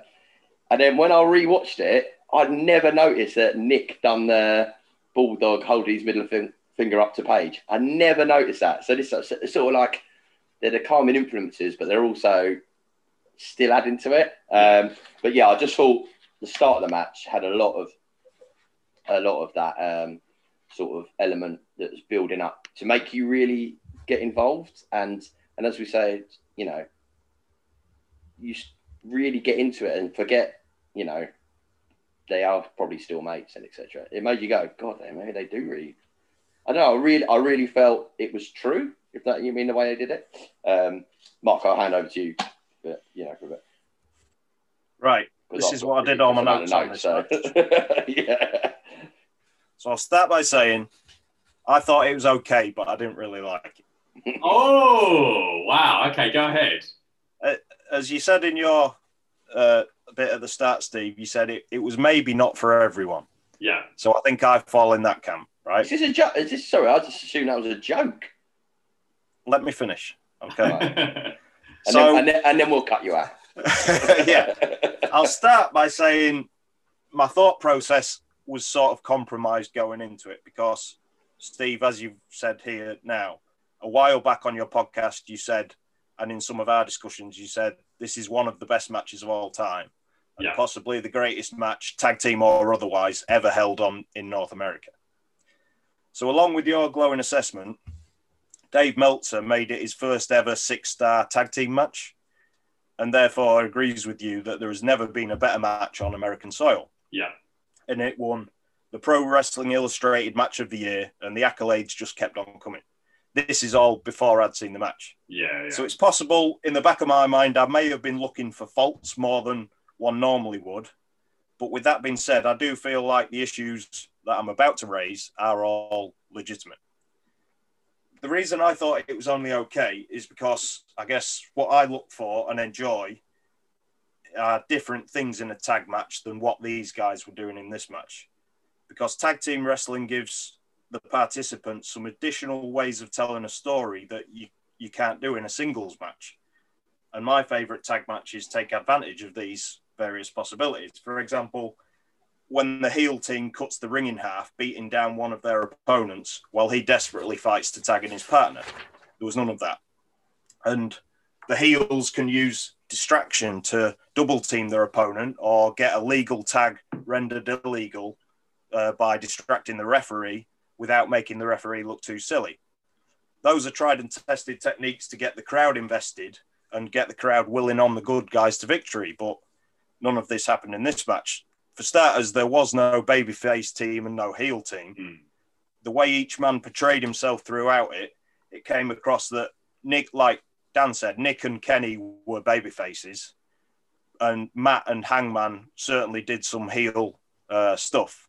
Uh, I know Hangman was obviously the clear crowd, crowd favorite, but as Dan mentioned, he spat in Matt's face first mm. early on, and Kenny had to talk him out of putting Nick through a table at ringside heelish stuff like that. And you know, teamwork. The only real teamwork involved was when both members would be in the ring at the same time doing moves together. Um, and then our friend Rick Knox, he, he wasn't used or factored into the match at all, as referees can be in tag team matches. As the opening bell rang, Excalibur described him as his official title was the tag team and multi man specialist of the AEW referees corps. Mm. And in other words, I, I, think the young bucks like him in there to stay out of their way and not get involved until there's a pin attempt. Yeah. If you watch every young bucks match, it's always Rick Knox refereeing them, and uh, I, am sure that's not a coincidence. I'll, I, will continue. Uh, when the Bucks were running through their double team repertoire at one point, Rick Knox was stood there in the corner counting. Obviously, you've got a five count until the illegal man has to get out of the ring. He got to four, started waving his arms around. Got to five. The Young Bucks are still stood there doing their thing. Waved his hand around a bit more, and then he counted six. I don't know what that was about. he just kept on counting. Um, there was stuff like this, and oh no, hold on, hold on, Mark, hold on. Sorry, actually, AEW is a ten count for uh, tag team maneuvers, I believe. I think. Ah, well, that changes things. That yeah, I did not yeah. know.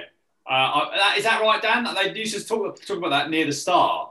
That is yeah. different. There's, there's ten, I think there's a ten count for in and I out think in the AEW. only reason we've discussed that is because we've discussed it in relation to Mid South. Yeah. Um, compared can, can, to. Uh, carry on, Mark, and I'll just look, I'll look that up. Carry on. Yeah, I mean the the ineffectiveness of Rick Knox being there was made all the more prominent. I thought later in this show, when each of the other referees uh, Bryce Remsburg in the women's match, Paul Turner in the MJF Cody match, and Aubrey Edwards in the main event. They were very vocal when enforcing the rules, and they were not made to look ineffective and silly by the wrestlers uh, in the matches. And then I think the thing that really did it for me was the selling. You know, it's not unreasonable to expect some selling to go on in a 30 minute match. Uh, the one time where a guy was being beaten down and struggling to get back to his corner for a hot tag was when Kenny did it halfway through. He made the hot tag and laid on the apron when Hangman came in. He did that blistering series of moves where he dived over the ropes back in, uh, uh, back inside, then the moonsault from the top rope to the floor and everything like that. But it was literally less than three minutes later when Hangman tagged back out. Kenny came in at 100%. He hit Matt with a power elbow in the corner and then did an amazing feat of strength, lifting him off the mat, carrying him around, and doing a doctor bomb.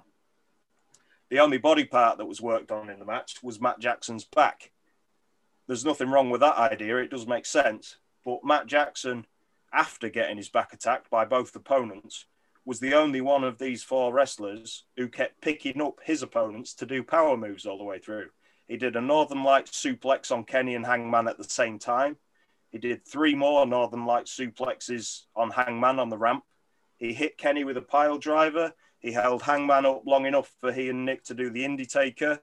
He held Kenny up for the Meltzer driver until Hangman broke that up. All of these power moves would be noteworthy enough for any 170 pound wrestler, but this was a 170 pound wrestler whose back had been the focal point of his opponent's office, offense. You can get you can get great matches where the tag rules are upheld. You can get great matches where it's a free for all and there's no tag rules factored in.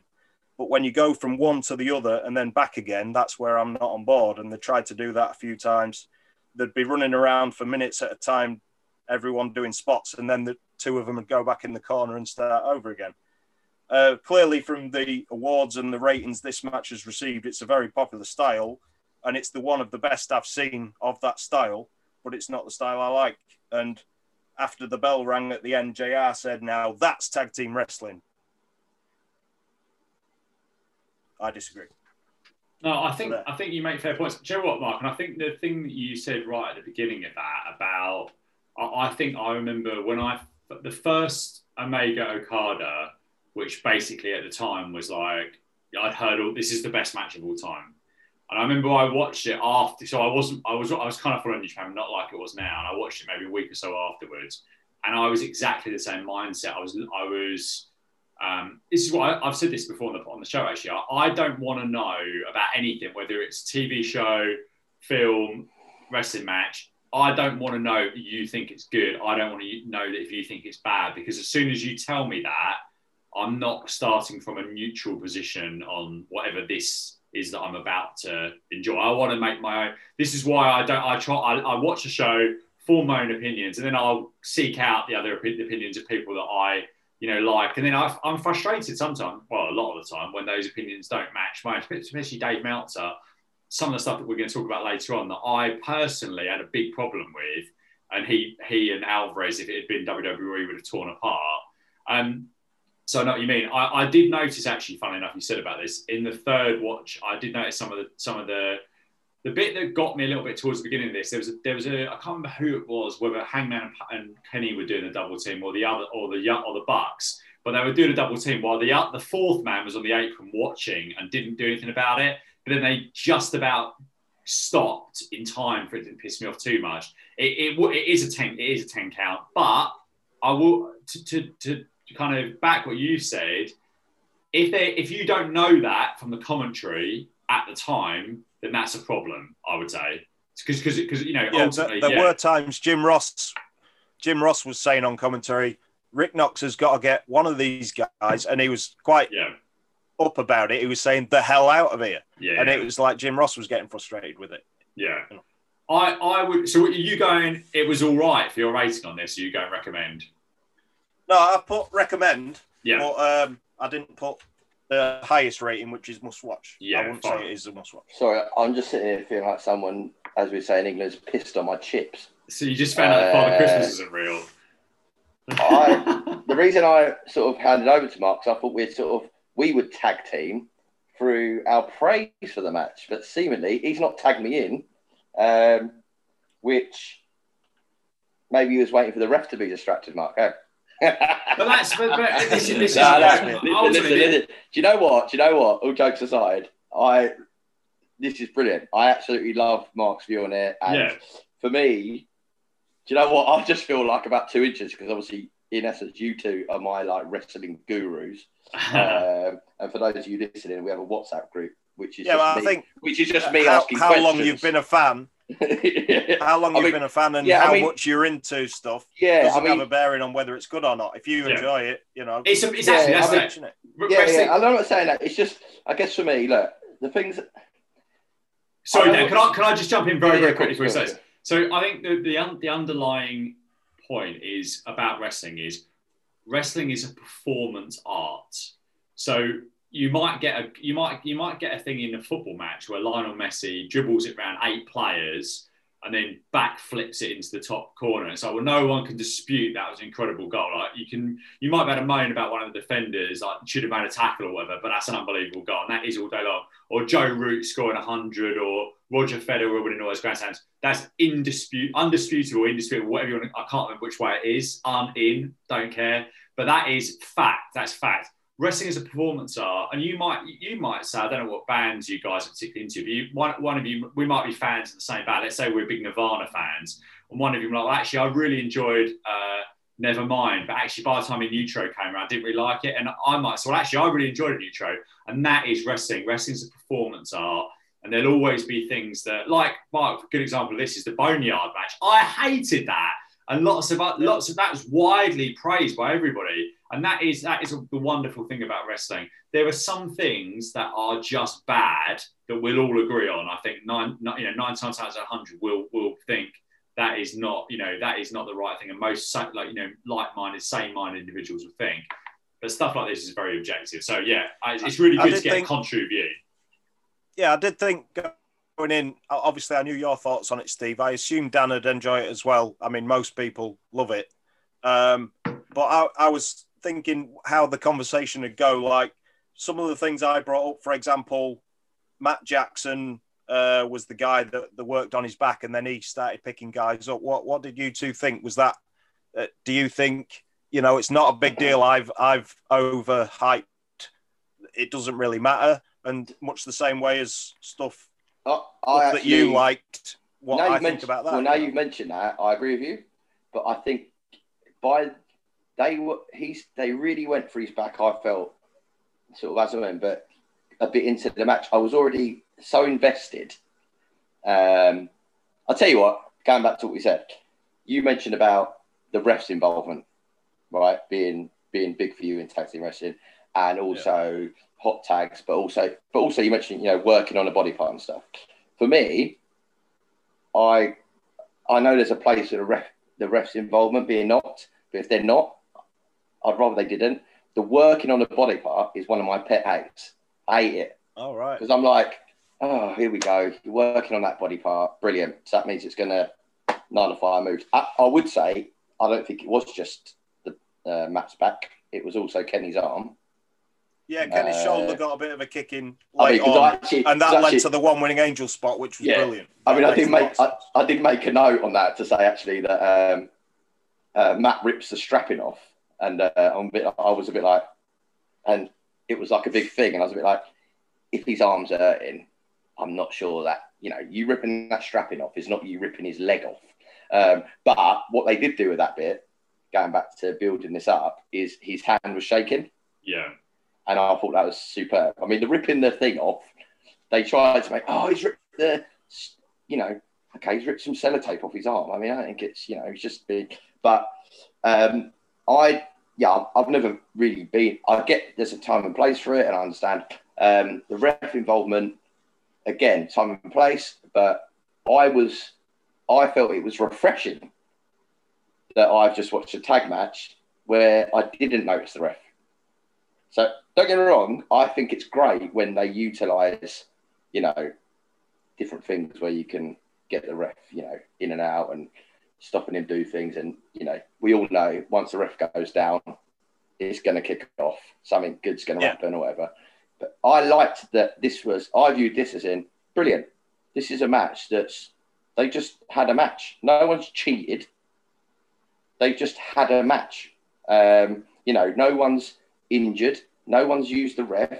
No one's done things they shouldn't have done.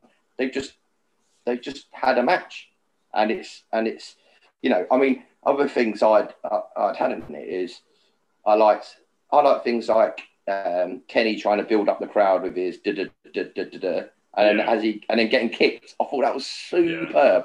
No, I was literally like whoa. Um, you know, Page continually getting wound up reminded me again. I don't always mean to bring it back to football, but remind me of when you watch a football game you, a player's on a yellow card and you're like, Mm. ah, he's lost his head. He's gone. He's gone. And I liked how they built that up, as in you thought he was actually going to do. Actually, you thought he was going to then maybe get them disqualified or whatever it may be. Um, yeah, I mean the other things. I mean some of the moves are great. Um, you know, uh, I thought Nick done a. They called it a destroyer. You guys off the yeah, like Canadian turnbuckle. Yeah, yeah. Super. I mean, all reality. How are you kicking out of that? Like seriously, how are you ki- like? Well, this madness? is Good yeah, question, this, but they this is yeah, this Yes, is kind of some, yes. some of it. So yeah. I get that. So I get that bit. I get that bit completely. Right. I, I understand that. Um, and it was a match where people were continually kicking out of things, and you know, but we But do see that in some of the best matches. Um, yeah, you know, if I just had to, you know, finish some of my points, I mean, um, I've got one actual technical question I'll ask you to in a minute. Um, they, again, this match, they also mentioned, as well as previous promotions, there was a nod to like Motor City Machine Guns. which I like all that. yeah, Uh, you know, not trying to claim it as your own, not trying to claim, you know, uh, where have they come up with that from? Oh, they, they borrowed it. All good. I'm glad you acknowledged it. Um, I did think it was amusing when Matt, and you're right, having worked in his ribs, probably wouldn't have been in a position to do this, but suplexed Page twice, and then for some reason got a conscience on the third one. and so, okay, is that what? I think that for was the third one was off the wooden part of the Inferior ramp, on the glass. not the perspex Yeah, part, yeah, which yeah. Yeah. might have been different. Yeah.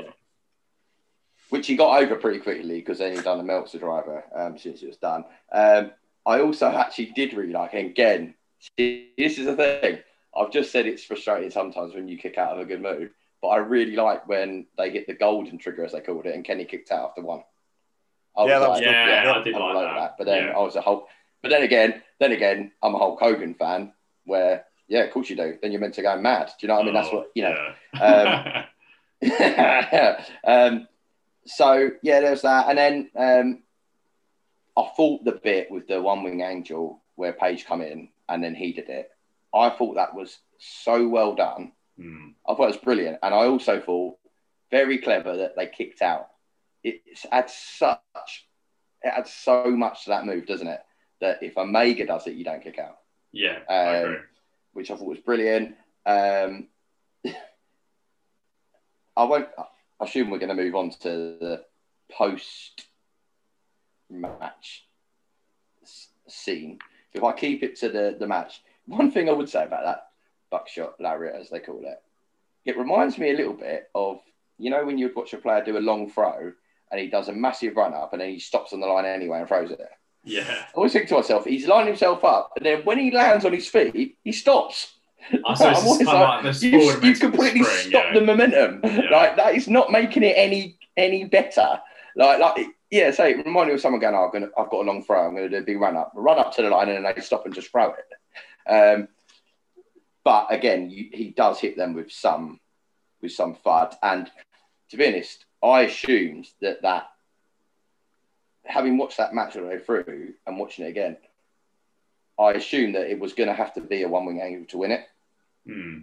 I didn't think that was going to win it. That actually half annoyed me a little bit, actually. I think it had to be Uh, Hangman winning it, but though. Exactly, and Yeah. that's how I, that's how I went. It's very good. It's him. Yeah, And actually, when it moved into the, well, I might as well start it now. The post match, his music playing in the background of all their musics, Hmm. I think worked the best because he's got that sort of, I don't know, a bit of passion in there. But I would say the post match stuff. Before you just go on to that, Dan, I was just going to Yeah, say, go yeah, yeah. just had a thought about the logic behind the buckshot lariat. I wonder if the springy part of the ropes propels him further Yeah, into, into the ring with more momentum for the clothesline. yeah. Maybe. So, but when it got to the post match, um, that you had his music playing, and the buck, the young bucks then looked very genuine. And to be honest, I was a bit like, "Get out of the ring, you've lost." Well, I appreciate what you're doing, you've lost. But the bit when Page drops that belt and looks like he's going to go for Kenny, that is perfect television. That is, to me, TV film worthy. Subtle subtleness, um, just absolutely brilliant. Um, I found myself. I've watched it a few. I, well, I'll put it. I reckon I've watched the end bit there as much as I've watched the whole match. Hmm. When I got much time, sometimes I remember thinking, was that as good? And I remember just watching it. And I reckon every single time I've watched it, when Adam Page walks out the ring, grabs a beer and cheers, is I think I've cheered him every single time I've watched it. Huh. Um, I also wonder, would I have took that drink? There's some sus- suspectable characters in that crowd. Um, Probably a plant, I think. But I would hope yeah. so. Um, but look, for me, it's a must watch. If I had to sum this up, this match made me go, this was a great decision of mine to, in essence, the tagline, join the revolution. Yeah, This yeah, was- this yeah, made me- Nice. That match made me feel like I was watching the Attitude Era again when I was in my early teens. I got goosebumps watching it at the time. I got it again when I rewatched it for this. I know what's happening. I still, I couldn't, you know, you put, I couldn't help myself. I was like, this is, and I literally, because I finished, I watched it again, and I and I uh, rang a colleague, um, oh Tony, who's been on here before at work, and he went, "You're right," and I just went, "I've just finished it. It's just, it's just something else, isn't it? It's just something else." And we finished the call, and I understand he then texted me and went, "I'll put it on." um, it made me go, yeah, do you know what? That, this is why I'm watching this. Um, and yeah, I mean, and it's not just, you know, I was going to mention earlier on, actually, to be honest, that, you know, this, this sort of, again, it's not all about this match, but this promotion, you know, the whole, for, I love a Thursday morning watching Dynamite. I mean, I've been known to stay up on a Wednesday the Saturday pay per views, which unfortunately now look like they, well, hopefully this is a one off, but it gives you the opportunity to, to sort of stay up.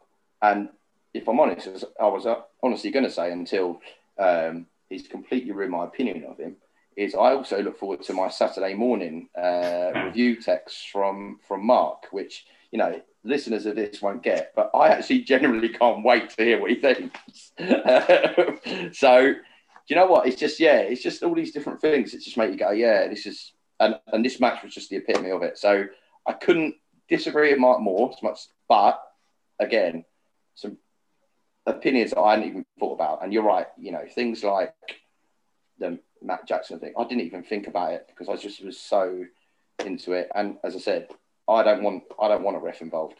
I don't I don't want these things. So, you know, each their own. But yeah, no, I thought that was I did not expect you to have that opinion, Mark. So actually I quite actually like that you have in a roundabout way. So it's a rattle on there. But I, I assumed I was going to cover my bits at the same time as Mark. But obviously I, I didn't want to stop him because I didn't know what he was going to slag off next. So I don't know whether to let on in our group chat in the days that have passed. Should I mention the fact that I'm not really keen? But no, I, no, no. This is perfect. No, this is perfect. No, this is brilliant. Um, it's interesting about the selling because I know what you mean, Mark. It's it's almost like in the right in your in your own right context in your own right setting, you can let some of this stuff slide, and you can you can allow for the, all the kickouts because it's like a you know it's, this is the big time match. You wouldn't expect people to kick out stuff on like this on the weekly TV. But I've got a big problem later on this show about selling, even though perhaps I'm being a hypocrite. So we'll see on that. Just to close off on this match. So we've got a recommend and two must watches. But in terms of match ratings, again, we talked about a lot of this is style and a lot of this is personal taste. But as Mark touched on, Dave Meltzer gave this match six stars. Only two matches exist in history that were ever rated higher, and that was Okada versus Omega 2, uh, which was a 60 minute draw at Dominion, spoiler alert, which got 6.25, and Omega versus Okada 4, which got seven stars. This is the only North American pay per view match in history to be awarded six, and just the second match held in North America ever to achieve this honour. And the first was a live event match between Ricky Steamboat and Ric Flair that Dave attended in March 1989. So that wasn't one of the three famous ones, but there was a very dodgy version of that out there if you want to watch that. Um, the other three six star matches were from Japan, Omega versus Okada, one and three got six stars, plus Misawa versus Kawada from All Japan in June 1994. Yeah, the um, the tease after the match that Dan mentioned, I remember at the time, even though I hadn't seen the match, hearing all about this tease that Hangman was he going to uh, do the lariat and attack his partner or whatever, and it was a big deal, and I really enjoyed when I did see it. But I thought there was another slightly less obvious one that preceded that. I don't know if you two noticed, but when Hangman was still in the ring, leaning on the ropes, the three other guys behind him all sort of stood side on, sort of uh, side side on, suggesting the possibility of a triple yes, super kick. I remember that. that. Yeah, yeah, yeah. And yeah. it was just for a brief couple of seconds, and then Hangman turned around and they all sort of moved position again, just the same way as Hangman had his hands that way, teasing his thing and then he just uh, he, he he didn't. Uh, uh, yeah, overall it was. I, I, did notice that, sorry, but do you know what? Now you've yeah, I noticed it, but thought it was an accident. Hmm. Well, now the commentators both... didn't say anything about that nah, one, so maybe it was. And even I, I thought, oh, no, they don't. no, that. I think it was. But I think it was by something. Do you know what? It's funny. I don't think I've ever watched that post match too much, after, other than the first one. And I always turn it off after the pinfall. But yeah, I remember that from the first time they were all lined up for a super kick, weren't they? Basically, so Yes, so mixed thoughts, but I think whatever your view is, I think if you're listening to this and you're not sort of familiar, somewhat familiar with this stuff, you can find this match online, give it a go because this is this is a pretty good example of kind of modern indie, you know, fast pace, kick out of everything, and it could be for you and it could not be, but yeah. Right, we're moving on now to um, the AEW Women's World Title match with Nyla Rose defending against Kris Statlander. Um, I thought the video previewing this was was decent, uh, but and, and, they made it feel like a pretty big deal, though they were in an absolute death spot on this card, like the most death spot of death spots. Um, so Excalibur tried to play along with Statlander's outer worldly gimmick prior to the match, saying that she was not used to the Earth's atmosphere and had been suffering with flu all week. Um, and this sounds pretty awful as I recap it, but was actually done fairly well and completely tongue in cheek. And Ross advised viewers not to expect a front, a, fun, a front, a funk and Brisco technical classic. So really setting the viewers up for something wonderful here. I thought Statlander got a decent reaction from the Chicago crowd in her championship reintroduction, um, Nyla less so with some, some tepid boos. Um, and as I said, the placement of this match on the card is a huge bugbear I have with AEW and also WWE. So for me, combat sports cards should be booked from start to finish in order of interest. And a match should never be booked in a spot where it can't succeed. And this is exactly what happened with this. The tag match obviously should have been in the semi main event spot. Maybe for me, I would have probably had it as the main event. Um, but perhaps not given where the finish was going for that. And I understand the justification on the world, the, the, the singles world title on last, but there should never be a buffer match. I don't believe in buffer matches on pay per view. Um, and if it's considered a buffer match, it shouldn't be on the show in the first place. New Japan, New Japan aren't perfect. That this is one thing they never mess up on. The cards are booked in order of importance, and even better, um, the card and the order is always revealed ahead of time, like with the UFC does with their events. So you can still do a you, can still do a fast paced opener. It just might mean that there's you know maybe a couple of couple of guys that are you know less push and there's less of a personal issue. But that can go first and still liven the crowd up. And then you get something else afterwards, like Mark said with Guevara and Allin. If you're doing the Hager and uh, Hager and Dustin match, have a second. Crowd's already hot and you can build from there. But yeah, this was um, this was just in a very very tough spot. Um, Statlander, I thought, worked particularly hard, um, hitting two great topes to the outside, but this was largely in front of silence. And at times, he sort of descended a little bit into slow motion. Um, the finish saw Statlander go for a top rope Frankensteiner. Rose blocked it and used a power bomb off the middle rope for the pin in a very long 12 minutes and 41 seconds. I feel a little bit bad saying this was a skip, as it was a combination of relatively inexperienced workers trying their best in an awful spot on pay per view. But nonetheless, I can't recommend anyone watching this. And it wasn't quite at the level for it was all right for me. Uh, Mark, thoughts on Nyla versus Statlander? Um, starting with the video before the match, it had talking heads uh, Nyla Rose, Jim Ross, Tony Schiavone, and Taz, but there was no Statlander in the video, which surprised me because I'd, I'd recently listened to her talk for an hour on the AEW podcast and I found her very interesting and engaging. So I was surprised she wasn't included and and part of the build. Uh, I think her gimmick about... was she can't speak English because she's an alien. I I did not know that, yeah. and they didn't mention that on the podcast either. No, well, she... yeah, I, I, guess she wasn't in character on the podcast, but yeah, yeah it's bizarre, isn't it? Because you're saying that she, I, have not heard that. But... So she just does the boop and she doesn't say anything. Yeah, clearly there's someone with some character on there. So why have you got to play on a character that some personality this. Why got a character that doesn't speak? But yeah, sorry, Mark, carry on. Yeah, um, uh, Nyla Rose has has got such an aura. Um, she looked very cool making her entrance. Jim Ross didn't help when he said the object printed on her gear looked like the Chick Fil A logo, but Excalibur and Tony ignored that, thankfully. Um, and I thought it was a shaky start for Statlander. She almost blew a leapfrog attempt when one oh, foot yes, barely left the ground. Yeah. And then after being sh- shoulder tackled from there, she attempted and failed to land a nip up. Um, I've been in that position and it's not a nice feeling. Um, there were some bad decisions by Kris, like the time Nyla threw her in the ring from the ramp. Statlander then bounced off the opposite side and attempted a dive through the ropes, which Nyla sidestepped easily because usually a suicide dive is done to an opponent who is staggered or caught off guard. Hmm. This was the first time I've ever seen someone try one on an opponent who was neither of those things and saw the whole thing coming a mile off. Um, but yeah, the, my other comments were about the the crowd. I mean, it was deathly quiet for most of the match. As both women were down and, and the referee was counting up, up to an eight count, you could have heard a pin drop. Yeah. Um, I know that's a well known and common side effect of having an all action epic match in the middle of a show like the tag team match was. But you summed it up perfectly, Steve. You know, if if it's a match that isn't going to get a reaction, then it shouldn't be there in the first place. Yeah. Um, I like the spot where there was a spot where Kris Statlander was draped over the rope while Nyla climbed up the turnbuckle and she walked away on her hands away from that corner. I thought that was good. That got a bit of crowd reaction and um, and then she she kicked out of the beast bomb, which surprised me. I wasn't expecting anyone to be kicking out of recognized finishing moves in this match after there had been so much of that in the previous match. Mm. Um, and near the end there, there was a scary moment as Statlander did a top rope superplex. Her steadying leg missed the top rope completely, and she fell back early. But luckily, Nyla was able to flip and land as intended. And then it was noticeable in the aftermath of the Rick Knox stuff, uh, how authoritative Bryce Remsburg was being with loud counts, warnings, as well as literally pulling Statlander off Rose for too many closed fists.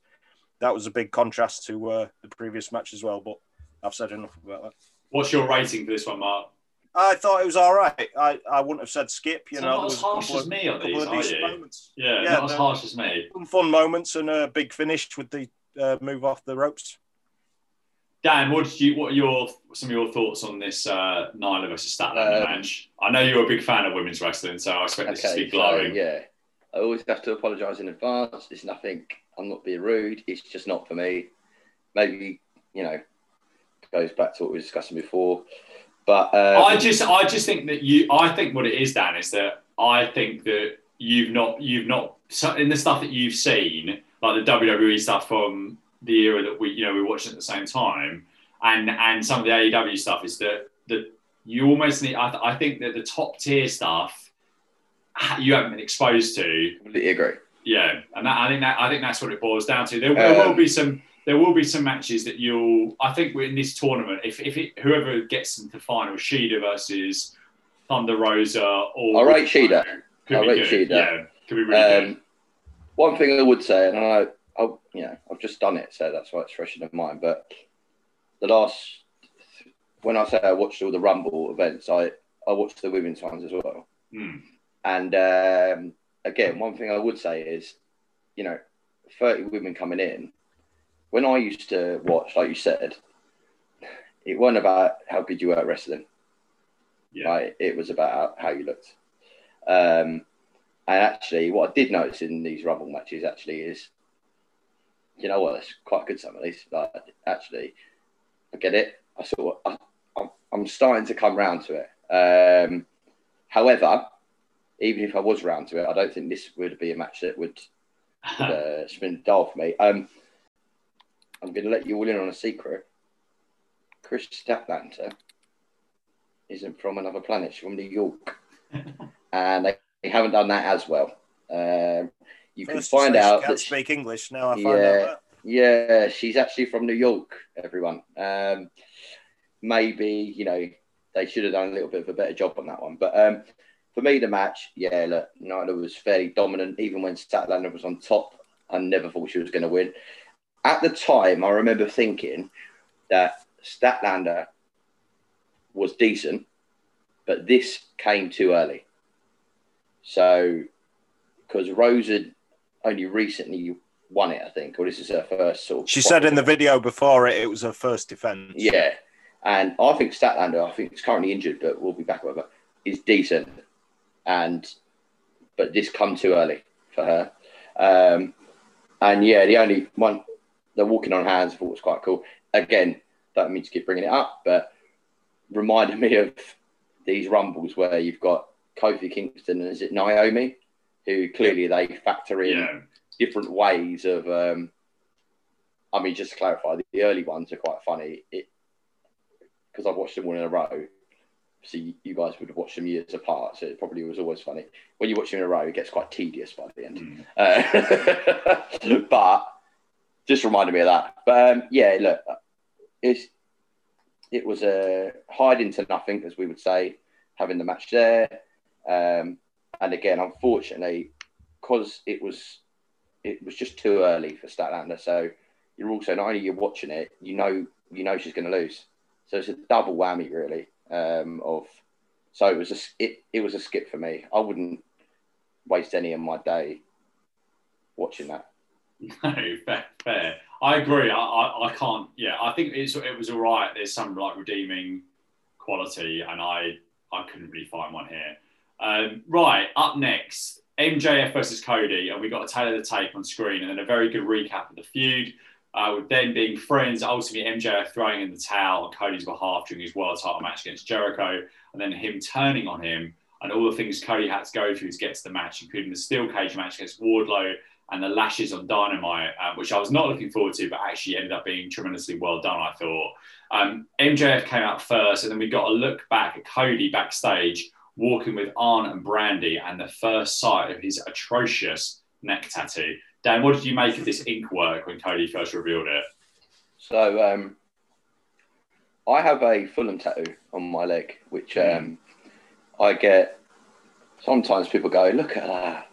What you got that for?" Right? I got it the minute I turned eighteen. I got it. It's our new badge, which is a bit simplistic, but it has meaning to me, right? But guess what? I like it, which is great. And number two, it's on my leg. So when people don't like it, guess what? Come on, wear wear some trousers. Cody comes up with a logo and smashes it on his neck, unless he has a wardrobe of turtlenecks. um, that's there.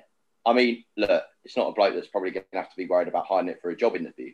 But what, what? And also, I was just thinking as well, like, Brandi's okayed that. But does she I think, I read online she did not. She wasn't very happy about it. I could be wrong, but I'm sure I've read that somewhere. She said publicly that she's not a fan. I mean, it's. it I'm not is- surprised. It's absolutely shocking, isn't it? I mean, not only is it awful, but just to clarify the point I've made here, when Cody comes out, he comes out with the Nightmare Family. Okay, I have seen scarier families at a bus stop than than that. So not only is he play, he's playing a homage on his neck to you know, oh, this is my Nightmare Family. Who of that entourage there is anyone in that dressing room scared of? None Hmm. number one, also, why you keep coming out with them? I, like, I mean, they they pain me.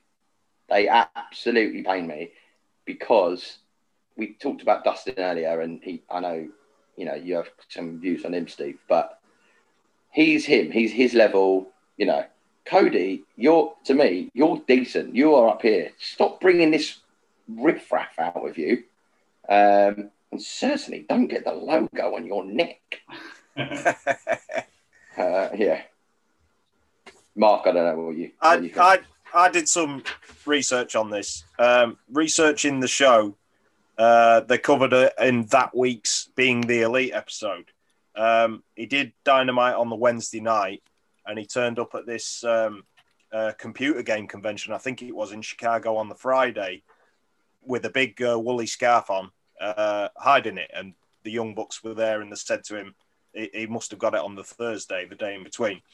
And um, it, I remember it got mixed reviews from fans online, uh, obviously, and some of them thought it was fake, but or temporary. But as we now know, it was the real deal.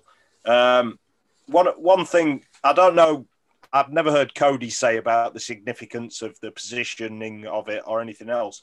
But I remember at the time I saved a tweet. It was Brian Pillman Jr. saying, I don't know if it's just his theory or if he spoke to Cody. It's in such a prominent place where it can't be easily covered up because Cody believes in his nightmare family so strongly that he's literally put his neck on the line for them. God, what an idiot. I mean, Yeah. basically, I've got I've got a quote here from uh, from Uncle Dave, and he said he was watching this show with his brother, and his brother said when he watched the match, he said that Cody went from being such a good-looking guy to looking like a drug addict. And I think that pretty much summed it up. Really, it's like you Very do good. not get a tattoo on your neck. Just a joke. Um, so basically, Obviously, if you're listening to this with a tattoo on your neck, um, please keep listening. Please Yeah. subscribe. Please like. Uh, I mean, okay, visit to the be- shop. to be fair, I've got no. If you if you're covered in tattoos head to toe, and your your neck's I've got no problem with tattoos. I have an awful one myself. Um, but if you have, if you you know, if you're tattooed, you're tattooed. Tell us more. Tell us more. Um, uh, Whoa, whoa, whoa. uh, well, Go back.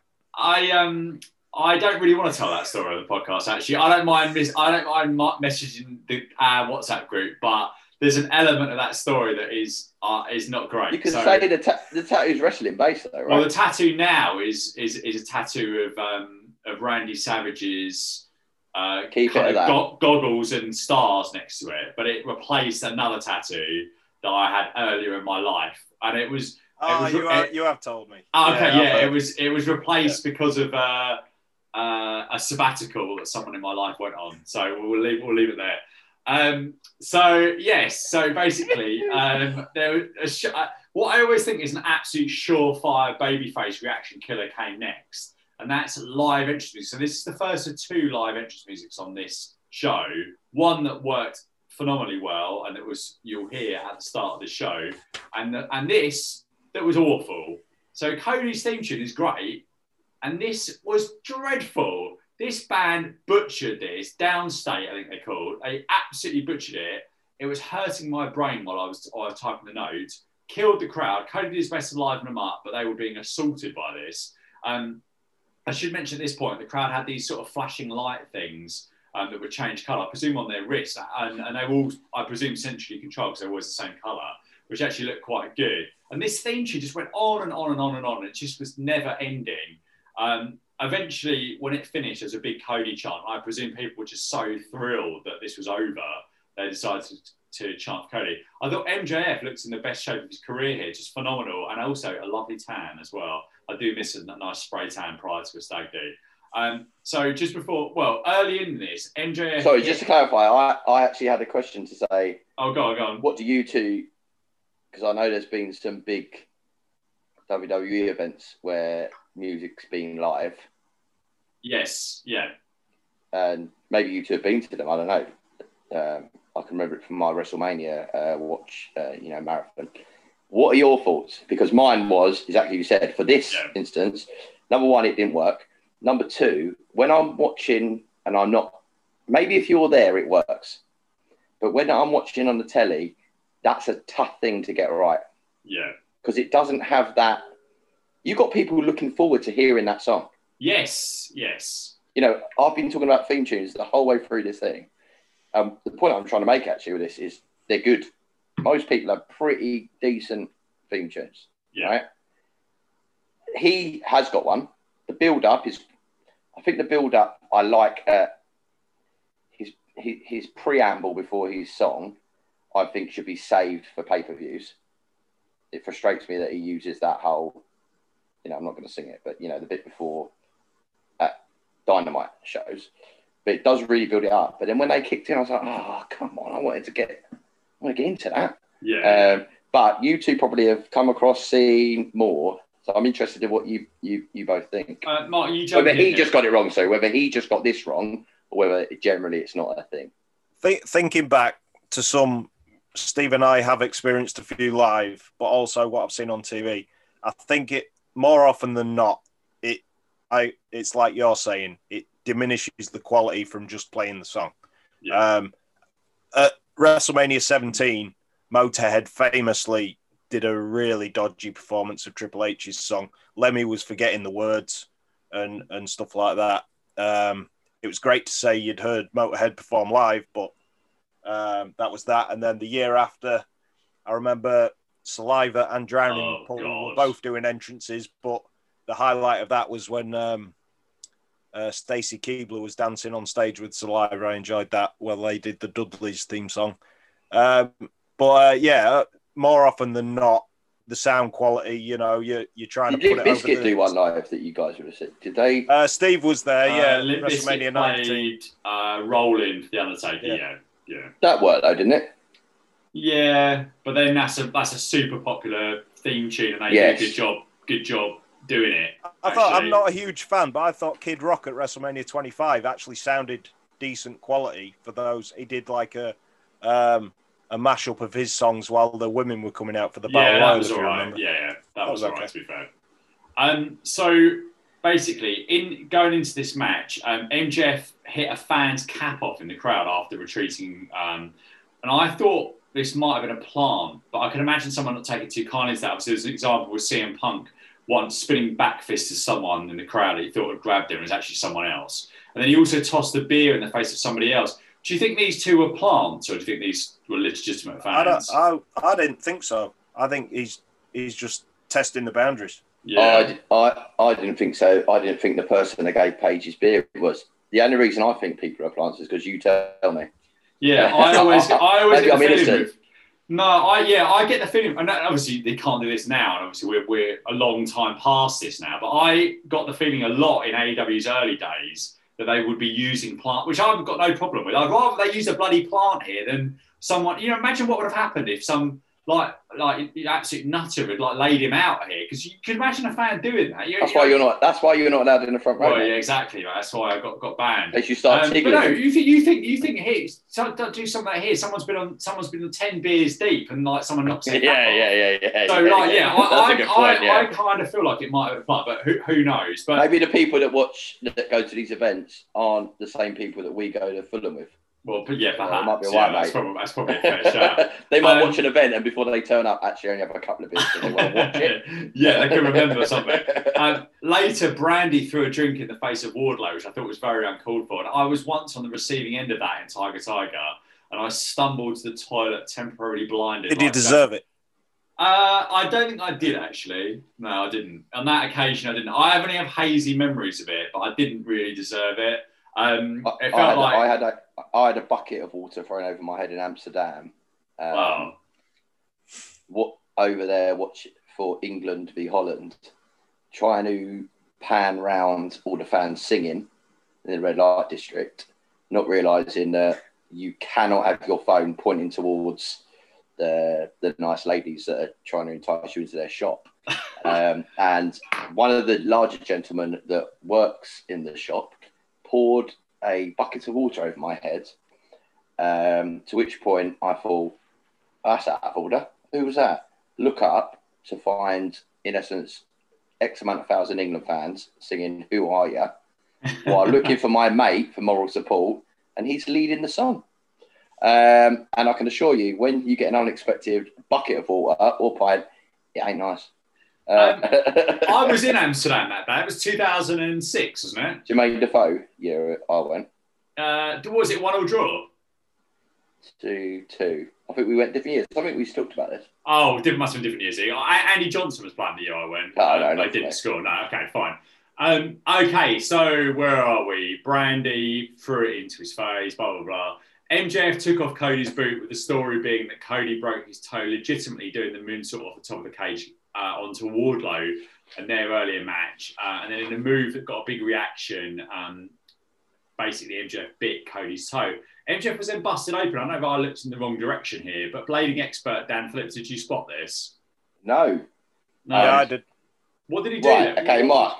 Mark, from what I understood, Cody with his bare foot kicked him off the apron. Then it all kicked off with other things. So, you know, my blading expert, where I try and see what they've done it, it all panned away. And then he emerged with blood on his face. Yeah, he come up back into the ring after falling out the side opposite the hard cam, so you couldn't see him down there. I believe he was blading at that point because the Yeah. only connection Oh, that was definitely, yeah. made was what was a pretty tame disaster kick, Correct, Cody's yes. move where he springs off the ropes and kicks. But he agree. kicked him with the right foot, the one with the exposed broken toe, which again, yeah, so you got Jackson with a bad back's going to pick people up. Why are you using your toe to kick someone in the face? Also, he got kicked barefoot, and it. I mean, he was bleeding. Yeah, and and yeah, in terms of whoever made the decision, this is how I'm going to start bleeding. How how does that happen? Yeah, maybe he should just gone. Do you know what? That hasn't worked.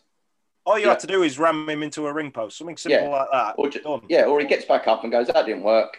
Right. Yeah. If I run over there, they'll throw, throw me into something. Yeah, I, Yeah, that, I thought that that, was. I, I did that not like that at all. Yeah. Yeah, very strange. Um, so Brandi obviously had to get involved, did a crossbody block on Paul Wardlow, and this ended up with Cody inadvertently kicking Arn Anderson on the outside. Near fall for MJF after a low blow on Cody with the ref's back turned. Crowd didn't really buy in, but did follow up with a bit of a Cody charm. The crowd also didn't buy on a near fall from MJF uh, from an MJF Cross Rhodes. Um, Cody also inexplicably managed to convince the ref it was okay to use his well weight belt after he had earlier stopped MJF from doing so.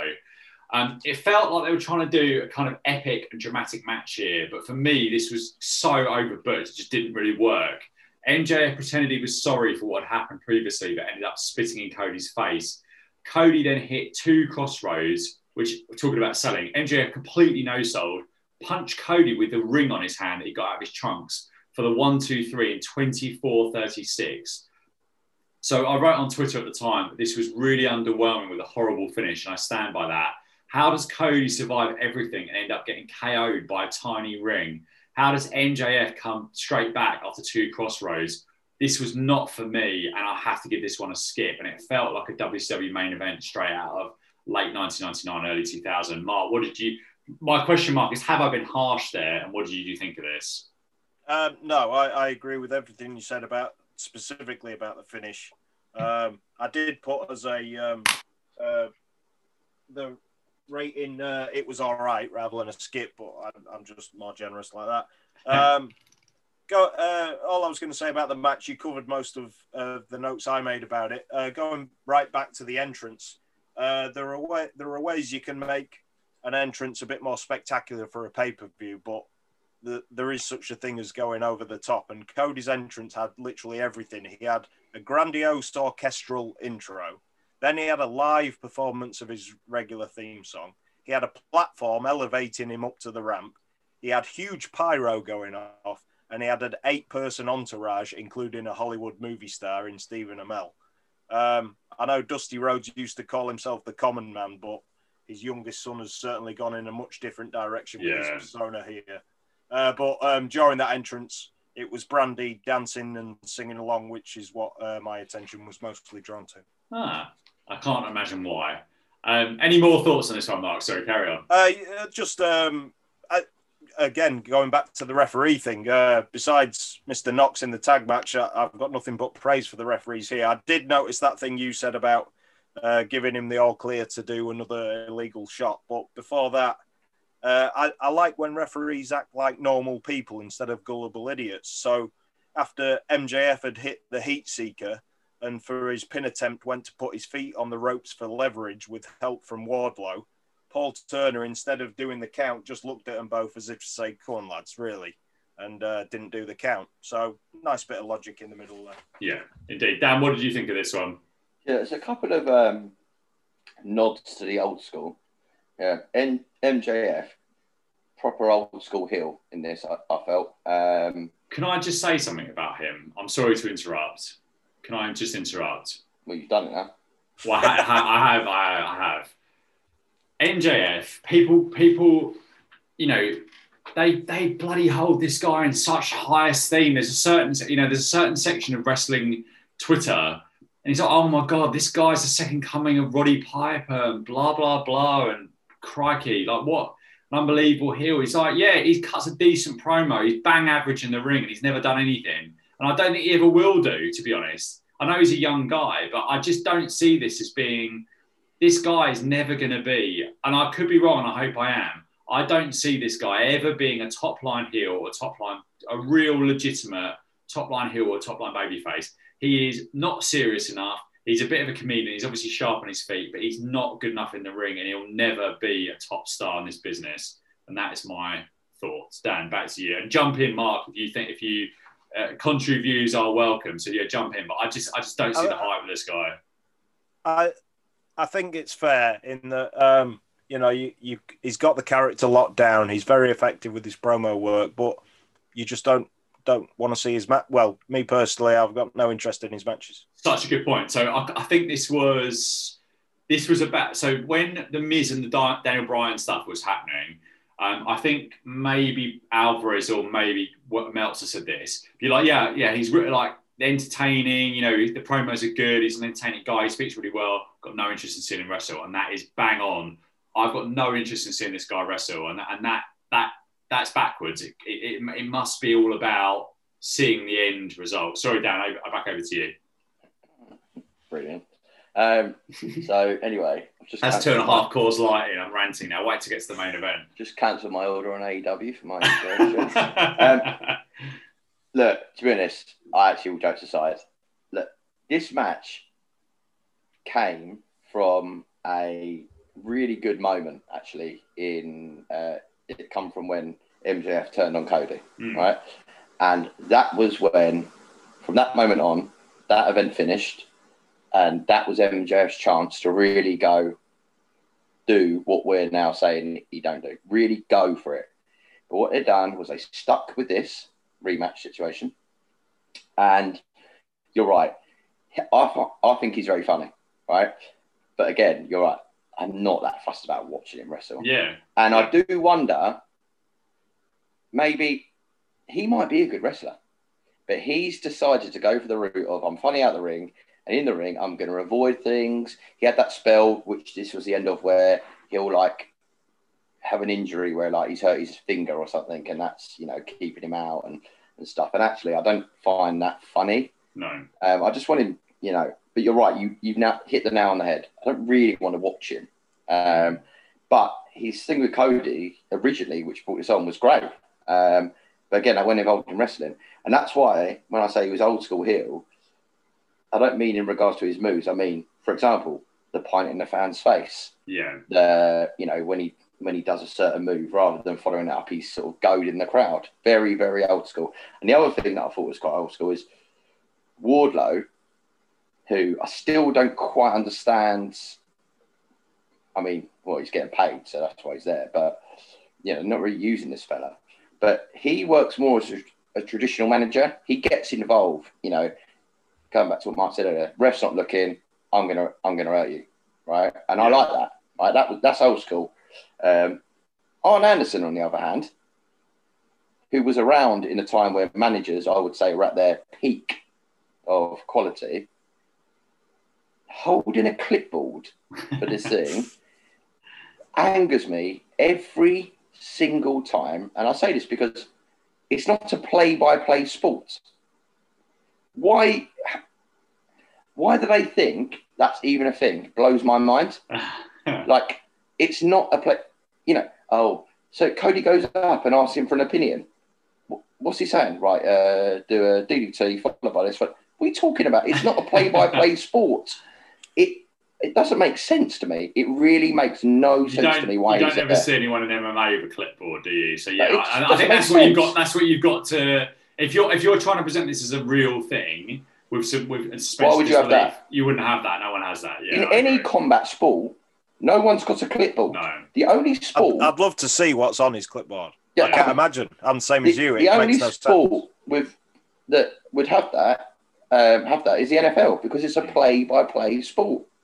Right. Anyway, that so I, that really annoys me. Um, but one thing you have missed is how unnecessary was Cody Rhodes running backstage? Oh my god, to get to a faster run up to a clothesline. That is, I'll tell you now, one of the worst, worst things I've, and I mean this, I've ever seen.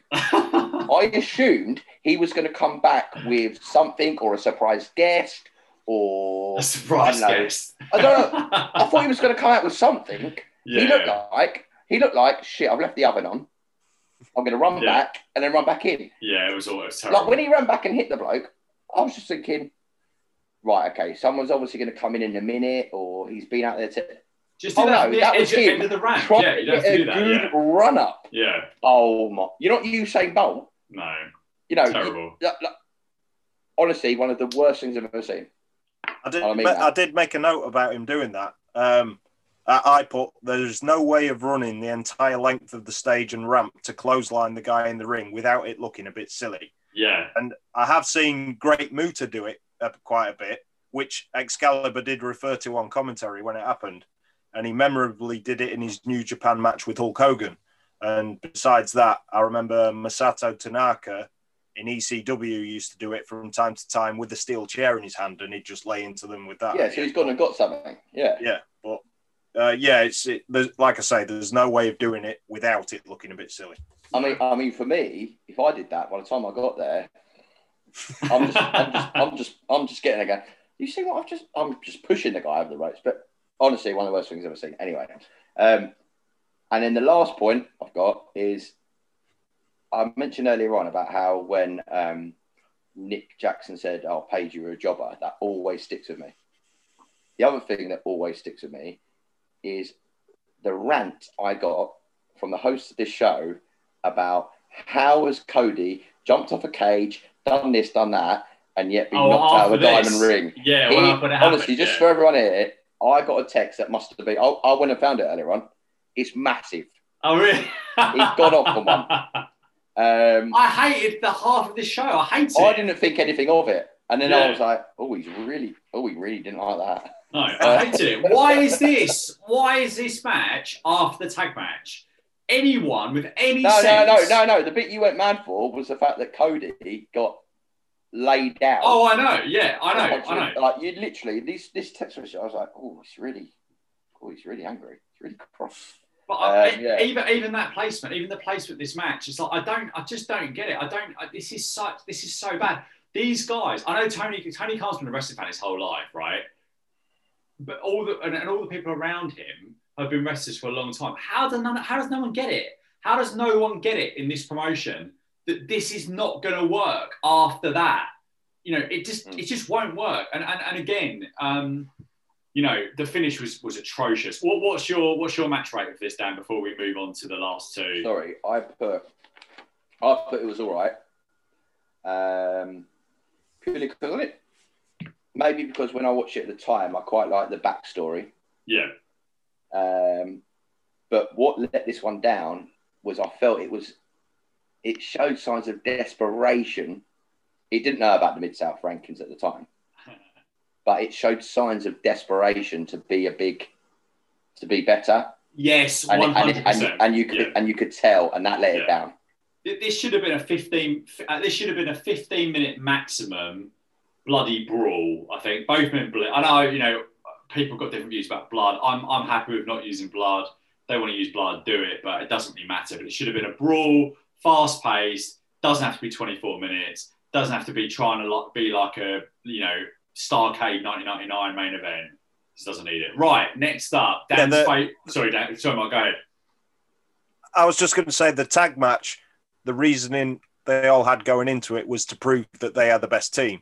This Hmm. match was a fight because these two hate each other. So yeah, it should be, it should be exactly how you you would describe. there's such a uh, New Japan is particularly bad at this. There's such a thing now where main events just got to be 30 minutes. Doesn't have to be. Just give me something give, different, especially pandemic wrestling. Different is always good. Have Raw in the parking lot of somewhere with, with 500 people there. Amazing. I'd tune in. I'd, I'd watch that if they were like, we're doing a special Raw from whatever. Even at Daly's Place, they never shoot the crowd. Just remember- give me something different. Pe- people were saying in 2016 the match of the year was that first Goldberg Brock Lesnar match. It lasted 30 seconds. People Hmm. said because it was so different Yeah. and it was something you hadn't seen for years and years. It was a it was what those two should have done at that match. yeah. So you can you don't like you're saying you don't have to do the big epic 30 minute with everything. Uh, certainly not the first go. Like uh, with the dodgy finish, I assume they had some rematches. I don't know. Yeah. Uh, what, MJF and Cody? Yeah, No, they haven't ever had a rematch. No, they, they, they moved after. I knew it This- wasn't on yeah. pay per view, but I assumed they carried on on Dynamite. No, that was No, it. this Those is it. This is it. Yeah, that was it. Oh, This is it. It is actually, I would say, actually, at the time, it was a shock MJF one. just to put that. Uh, yeah, I guess it was, but then they were going with him and Moxley afterwards, weren't they? So, so this is the problem with Yeah. Cody's um, stipulation that he's not going to change the world title. You kind of think he's never going to quite get back up to that level, which is something I, I don't, I don't really like. So, uh, next up, we've got Dan's favourite, Orange Cassidy versus Park, um, or Pac as he's known now. Um, nice chant of, by the way, I went with Park there, Park. Um, nice chant of he's going to try for the Chicago crowd who are fully into this one. And that followed a holy shit chant as Orange squared up to Pac and attempt, and Pac attempts to take his glasses off, which um, Pac blocked. Sorry, Orange attempts to take his own glasses off. I don't know where I'm going with these notes here now. Uh, so they went back and forth with weak kicks, which the crowd loved, before Pac had enough and shoved Cassidy down. Huge fight forever uh, chant. And, and up, up to this point, Cassidy had done almost nothing serious. Um, and this was pretty well done, really. Um, Pac is obviously fantastic, and Orange, a bit like Marko Stunt, is very divisive, but clearly has his act down well. And, and this, the crowd was reacting to this like they hadn't reacted to anything on the show since the tag match. Um, basically, and in, in terms of the closing sixes, Cassidy came off the top rope with a swinging counter DDT and followed with a diving DDT, but Pac rolled out the ring before Cassidy could pin him, which the crowd booed heavily for. Um, Trent, who was on the outside, threw him back in. Cassidy hit the air raid crash for a very close near fall. Pentagon Jr. and Rey Fénix then came out and attacked the best friends before Chuck Taylor did a running flip dive on both. But in the ring, Pac caught a distracted Cassidy and won quickly with the brutalizer in 13 minutes. I didn't think the brief run in at the end was needed, but I'm still going in the recommend cat- category for this one. Not the strongest all time recommend I'm going to give, but the crowd ate this up. And I have to respect the efforts for these two getting this reaction from this audience who'd been in there for nearly three hours of wrestling at this point. Um, Dan, as you're wearing your Orange Cassidy t shirt, I'm coming to you first. What do you make of this? I can't even at that slide. I'm not everyone, and you'll and you'll find out in a sec. Um, re- did you say recommend? yeah, I did, yeah. Madness. Um, going back to me themes. Um, Pac's theme when I first said it, I was like, "What is this?" But I tell you what, when it kicks in, I'm up. I I love a bit of that. Um, Cassidy's on the other hand. He's got best friends for him, which is fine. Yeah. But if I talk about his intro, the whole, even even that, accompanied by best friends from wherever. Oh, painful, painful, right? Um, but I was interested in this because I thought, here we go. Let's see how this. Let's see what this guy's got in his locker. I'm interested because I thought he's obviously half decent. What maybe is something that I don't get is for me watching on TV and maybe being in being in the UK or something. I don't get him. So the fans, though, on the other hand, like you said, loved it, Yeah. right? And the kick bit, you know, where they're doing all the kicking stuff, it was entertaining. But um, but my but my view of, of of it being entertaining is I rate Pac for making it entertaining Yeah. because he's rocked up to that match as a serious wrestler and and he and he humoured it and he got involved and I think that added to it a little bit that you had someone that's quite serious getting getting stuck in. Um, and actually, oh, I've said it was all right. It's nowhere near a skip for me, by the way. I'm not being that horrible. What I did like about this is the way they've done the match and made it not not cliche comedy, but made it a bit comedy. As we said with the other matches that have gone before this, after that tag match, everything has struggled. Yeah. What they've done with this was made it different. It Yeah. was just different. So it wasn't trying to compete with that tag match. Like Cody and MJF, as I said, they were trying to get themselves five stars, in my opinion. This weren't. This was No. let, let's entertain people and then we'll have a little wrestling match at the end, right? And it worked and it was great timing and it and I, I enjoyed it, which Yeah. is why I'd say it was all right. Okay. I wouldn't say That recommend. sounds like a recommend to me. I think. No, just- because- yeah, yeah. no, because you, if you've only got half an hour of your day, please don't watch this. But all I'm saying is, Um, yeah, um, the fans love it. Fight, singing, fight again. Go back to what I said earlier. How much I miss the fans singing "Fight Forever." yes, They- yeah, yeah. Look, they sang that in the in the match that got six stars from Dave Meltzer, right? Because they meant it. They sang it in this one. It is just that's the British sarcasm, which I love Yeah. when the Americans also do it. I'm not being patronising for, uh, um, and that is literally me being patronising saying that. But um, yeah, look, no pulp they were singing. Like, Yeah. just I loved all It that showed the crowd was still has there still had some juice left, but like Well, I'll anything, tell you, yeah, like I wonder if that had ha- taken place straight after the tag.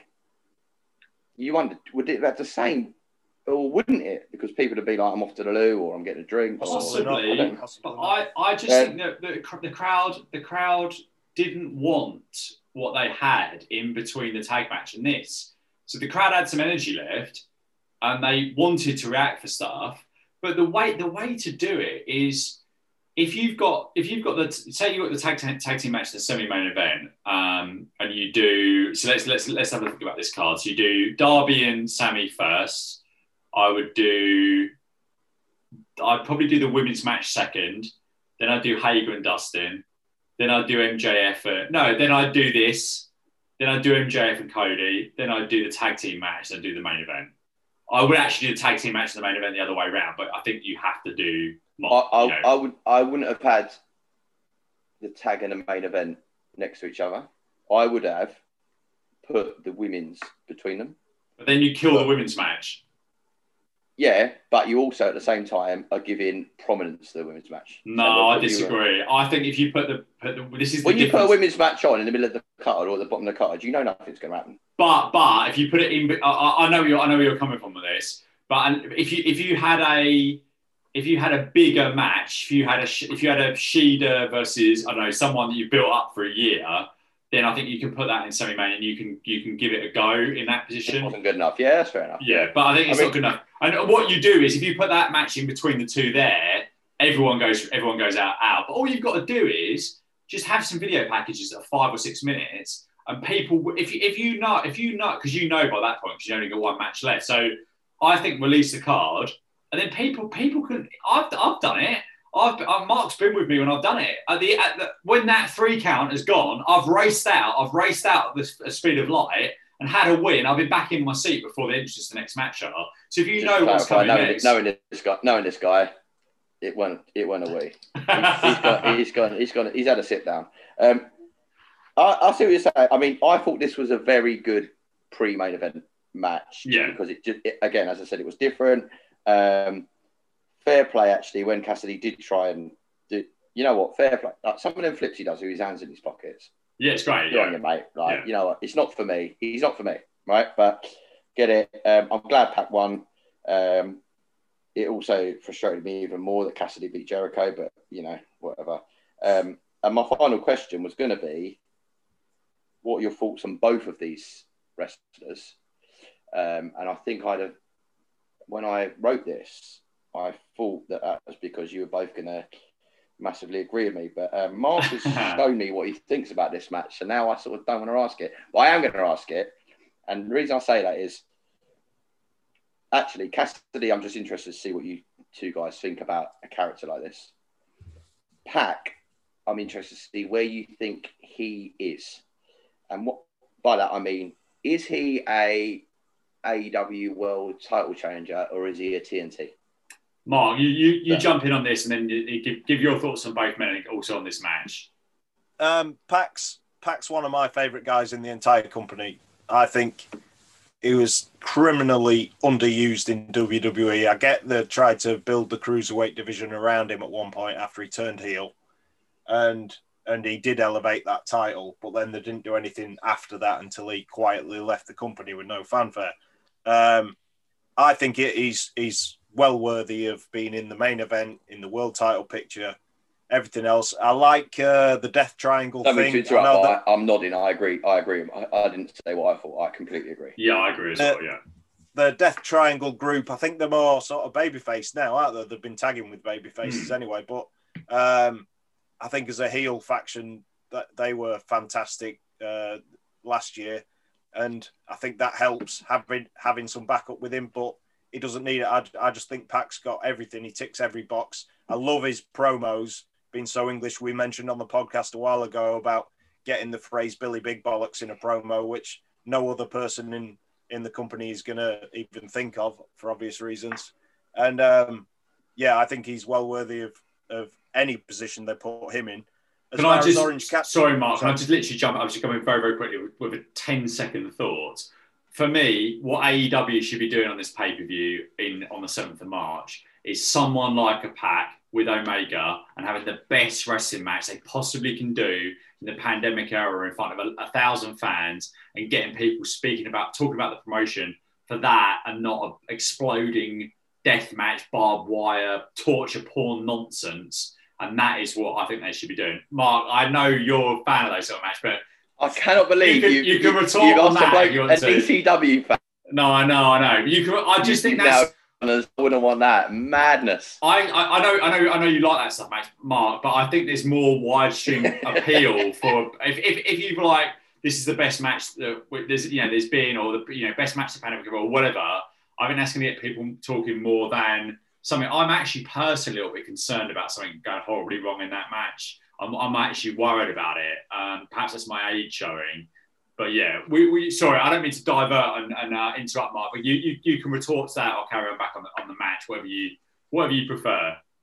yeah, The floor is yours. well, as rega- as regards that next pay per view main event, I, I, there's a lot of factors involved that we'd have to go into in a lot of detail. For me, um, as, far as your suggestion that they were, they didn't do that and they chose instead to do something like Omega versus Pac, I don't I don't know how much um, additional value or appeal it's going to give AEW because as we've seen in this pay per view, we know they've got wrestlers who can do six star matches time after time. But you know, it, it's I think fans are still tuning in for the story. If you get a, for example, um, still in the tag division, I remember watching All Out 2019. I don't know if you remember. There was a ladder match between the Young Bucks and Lucha Brothers Yes, and it was spectacular. Some amazing stunts and bumps, and uh, Meltzer gave that five and a quarter stars. Mm. Now that officially puts that match higher as, as a higher rating than any WWE match in history. But presumably you saw the match. Can you remember anything about it? Because me, I remember No, I a it Canadian destroyer off the ladder, and I remember nothing else. He said it was the best ladder match in history, but I didn't. I just didn't agree. I thought I thought that was well ra- what, what rated way too highly for what that was. Yeah. Well, that that's what I mean. Is to we know they've got wrestlers who can do amazing matches with spectacular series of moves and sequences. But I think this doing a match, which some people like Dan's only just come back to wrestling after a few years out. If people here who used to be into wrestling, who used to be in the Attitude Era, hear that one of the American promotions is doing an exploding barbed wire match, I think it could attract maybe not huge numbers, but I think some people who wouldn't normally be invested in a Kenny Omega regular singles match would hear about an exploding barbed wire match and think, I might have a look at that. And as far as you saying about Oh, you're right. You're right. I had, I number one had no idea what that meant. Yeah. Um, number two, I know you'd Mark, you'd said to me that there's examples that I've deliberately not watched them um, because I want it to be fresh. yeah, but- it's a good idea. Would I know what Steve said? Would I want to see Mox and Jer- and uh, sorry Mox and Omega just wrestle? Yeah, I would. But am I excited about that? Yeah, I am. Yeah, I don't have a, I don't have an inkling either way. And actually, you do. I was thinking this the other day actually with the whole match as like a just a normal match. You wonder, is it would it would it actually be a normal match? If you know what I mean. that's that's where the intrigue is for me. Yeah, I don't know they- how it's going to look. But what I'm saying, but if they if it wasn't a death match, whatever, if it was just one on one, I wonder if it even ever would be. There's always going to be something involved. So do you know what? Let's just have it where anything's involved. Then at least it's everyone's prepared for it. For example, Mox lost it by getting hit with a microphone, right? That angered me more than Steve got angered about the ring we spoke about in the previous one. Jon Moxley does not get knocked out with a microphone. Yeah, yeah, I know what you mean. Right? They keep mentioning it. He's now entering a death match. Right? Think about this really. Yeah. What chance has he got? Geezer gets knocked out of a microphone. Right? I think I think but I'm between now meant the to next, think he's meant to be rock hard. You know, like, it just doesn't make sense. I don't I know if like that will. I don't know if they will, but I think they should in the next couple of weeks before then reference the fact that before he went to WWE, Moxley was doing ultra violent, hardcore deathmatch tournaments regularly, and he became a name on the independent scene for that style. Yeah. So they should be playing up the fact that it's his forte. But then I know people have then complained online about it should have been Moxley challenging Omega to that type of match. It's his specialty. But I like Yeah. the fact that Omega's saying, look, I'm going to play you at your own game and beat you. He's the heel, and that's what he wants to do. I like that aspect of it. And I'm, And one I'm fi- just, sorry, I'll go on. Well, I was just going to say one final thing. You said about you're legitimately concerned about injuries or something that can come up. I think the, I don't know if I said in our group chat about the best. There have been some really, really bad barbed wire matches, but there've been some really good ones as well. And and the, the selling point for me is the drama when they're building towards hitting the wire more than hmm. just throwing each other into wire over and over. That's what Sabu and Terry Funk did and it was a it was a disaster as far as I'm concerned. It's it's well remembered because of the brutality, but in terms of being a wrestling match, it it, it was not fun to watch. Hmm. And I think, as far as being concerned about the wrestlers' welfare, you could say, you know, if one of them gets thrown into barbed wire and an explosion goes off, are they going to be more at risk than doing a Canadian destroyer on the ring apron, which happens, you know, every yeah, perhaps. Yeah, I suppose it's the. I suppose Uh, it's the how many get- times you I've might get you might get versus, cut on the wire. You might get caught on the wire, but you're not going to break any bones getting thrown into a barbed Yeah. wire fence. I suppose it's the unknown, isn't it? That is the is the worry for me. So getting back to Pac and Orange Cassidy, we went off on a bit of a tangent there. I noticed the on-screen graphic during Pac's entrance. It said that his win-loss record was five and four, and I thought that's pretty poor for a big name like Pac. But to their credit, though, Tony Schiavone imme- immediately addressed it uh, by saying, "Don't let those numbers fool you. He is one dangerous man." Yeah. And then this was Orange Cassidy's first AEW singles match. but his overall record so far was one win, two losses. So between them, they've lost the same amount of matches as they've won. The reason I'm bringing that up, though, and it gets back to what we were saying about um, Orange Cassidy's place on the card, of all the characters on the AEW roster, I believe Orange Cassidy's win loss record matters the least because he's going to stay popular with the crowds, even if he loses every match. Yeah. You know, based on the incredible popularity in this match, it, it really was an amazing crowd reaction to everything he did. Um, the match What, itself, why do you going back to that? Obviously, what's it? Why do you, why do you think he's he is that popular? And do you do you agree or do you? See, I, I, I'm not feeling it. So Yeah, I think what he does, I, I've never seen seen another gimmick like his before. Someone who's not really fussed, not really trying until somebody gives them a reason to to ramp up the energy. Uh, I think it's. Uh, I think anytime a, a gimmick that's different is usually a good thing, and if the crowd latch onto it like they have done without Orange Cassidy, I think I think it's great. There is always the risk they're going to overuse him.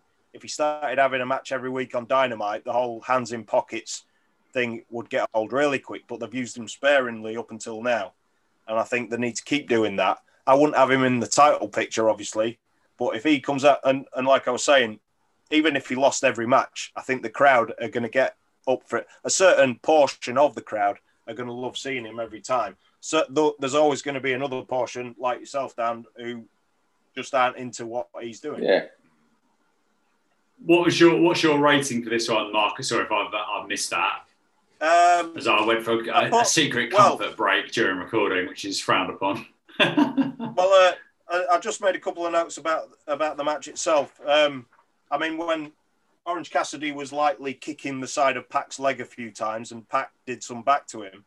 The way the crowd were, were reacting, it was like Misawa and Kobashi were exchanging chops in the Hmm. Tokyo Dome. It was deafening, and I mean, there were times Jim Ross didn't seem quite as light-hearted about the whole thing as Excalibur and Tony Schiavone were. It was noticeable when he said, uh, "Okay, so when is Pac really going to get pissed and tear Orange Cassidy's guts out?" I could tell he was getting a bit uh, fed up with it there.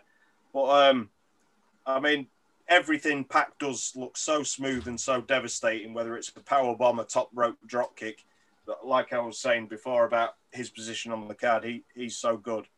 And um, and, I, and he was making all of Orange Cassidy's offense look dev- devastating too, with the the tombstone reversal into the DDT and all that stuff. So for me, it was the match of the night.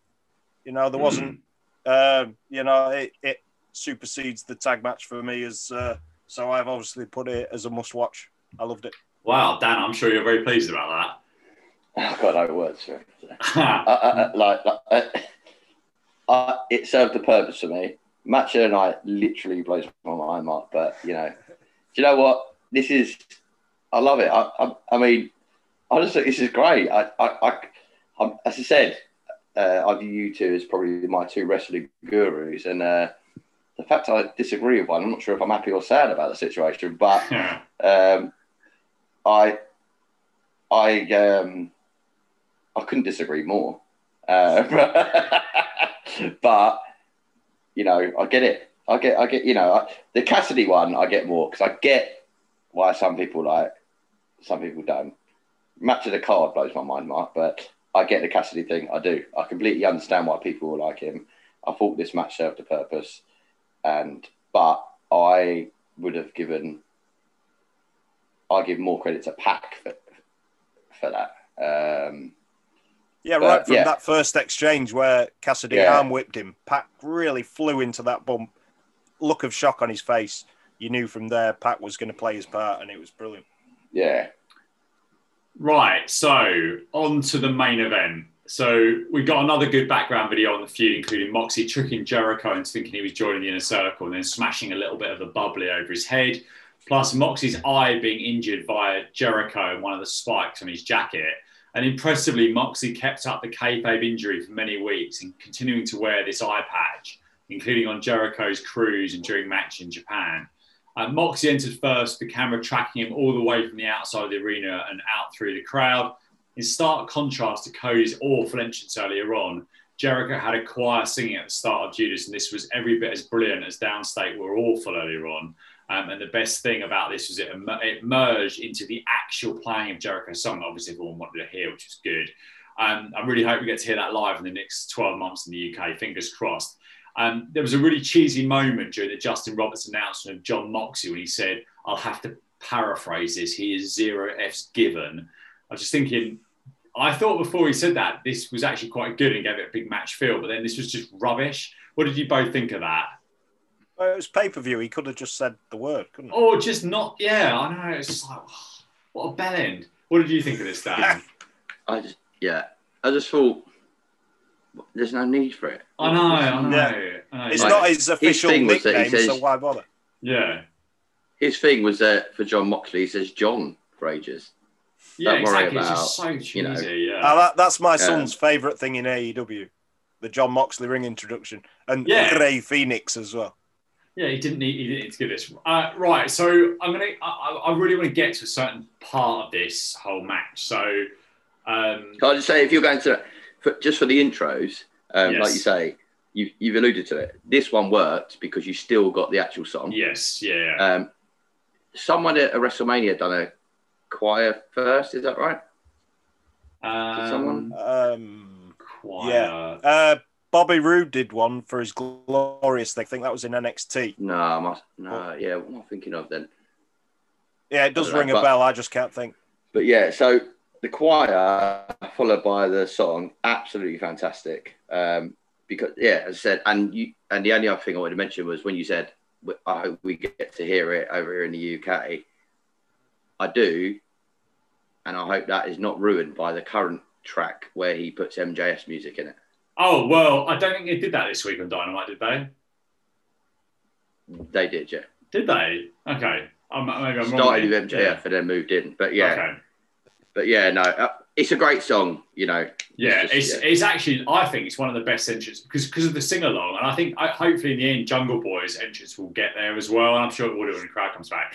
Um, a quick question, Dan. There was some blood on this earlier on. Jericho powerbomb Moxley into the timekeeper's table. One second there was no blood, and when they cut back, there was loads of blood underneath the eye patch. Eye, did you see? What was this? So, so the cut, which you see later, is a on top of the eye. Right. Okay. So when he, well, I won't mention, but because you're going to get to it, but later on you get to see his eye, Yeah. and the cut is at the top of the eye. But there's a lot of blood, I tell you. Yeah. I, I wondered if Uh, it, it almost looked like fake blood, to be honest. Yeah, Um, it co- it confused me. Uh, I think it came from ramming his head into the ring post, and like Dan says, when we see it towards the end of the match, it is a horrible gash in in his forehead. Oh yeah, yeah, it's Um, deep. Yeah, yeah. But um, yeah, it, it was odd because it where the cut was was under the eye patch. I didn't see the eye patch move, so it's sort of one minute there's a lot of blood, and then the next minute it's all gone because presumably the patch is covering it. It was very confusing.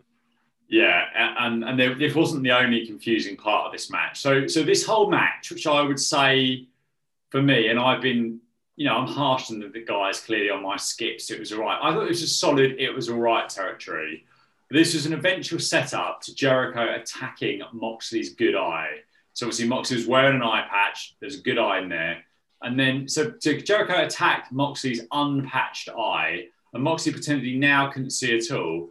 However, actually, he could see as he ducked the Judas Effect elbow, hit the paradigm shift, then removed the eye patch to a gasp from the crowd. He then hit another paradigm shift for the win in 22-18 to become the second AEW World Champion to a decent but not monumental reaction. So just take a step back here. John Moxley decided in a world title match to disadvantage himself by wearing a patch covering partially or all of one eye and pretended he was injured on the off chance that Jericho attacked the other eye and he could at some point trick him and show that the first eye was okay. Got that? But then he still had the eye patch on when he supposedly could see Jericho and after Jericho had repeatedly attacked the non patched eye. So I'm not sure if he was supposed to have slightly moved the eye patch to see or what, or if it was see through. But all I know is it doesn't make any sense at all. And I thought this was a total mess. I hated this finish. I thought this was the absolute pit.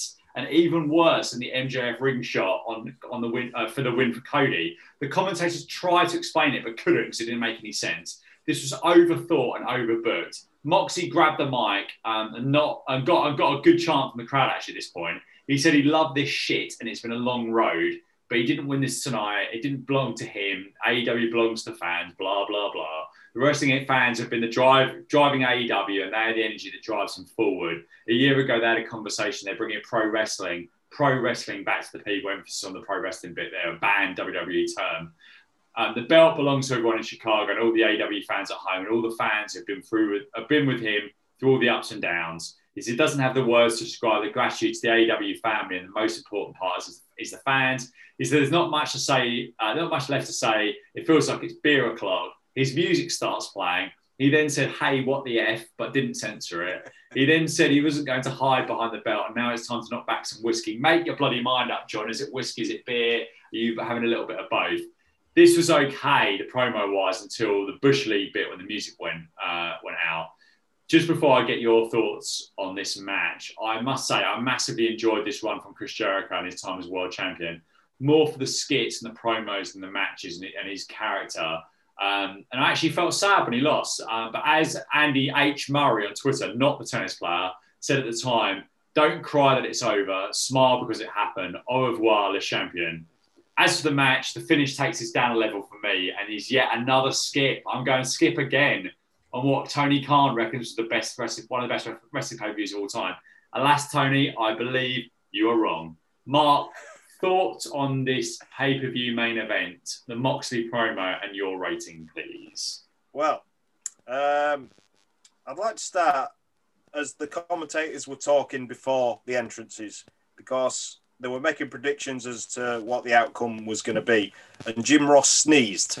Uh, I don't remember any other time I've ever seen anyone sneeze on a wrestling show before. I remember El Matador Tito Santana coughing at WrestleMania 8, but I can't recall anyone sneezing. Can you remember, Steve, in all your time? I don't think so. No, no. That's that's a new one, isn't it?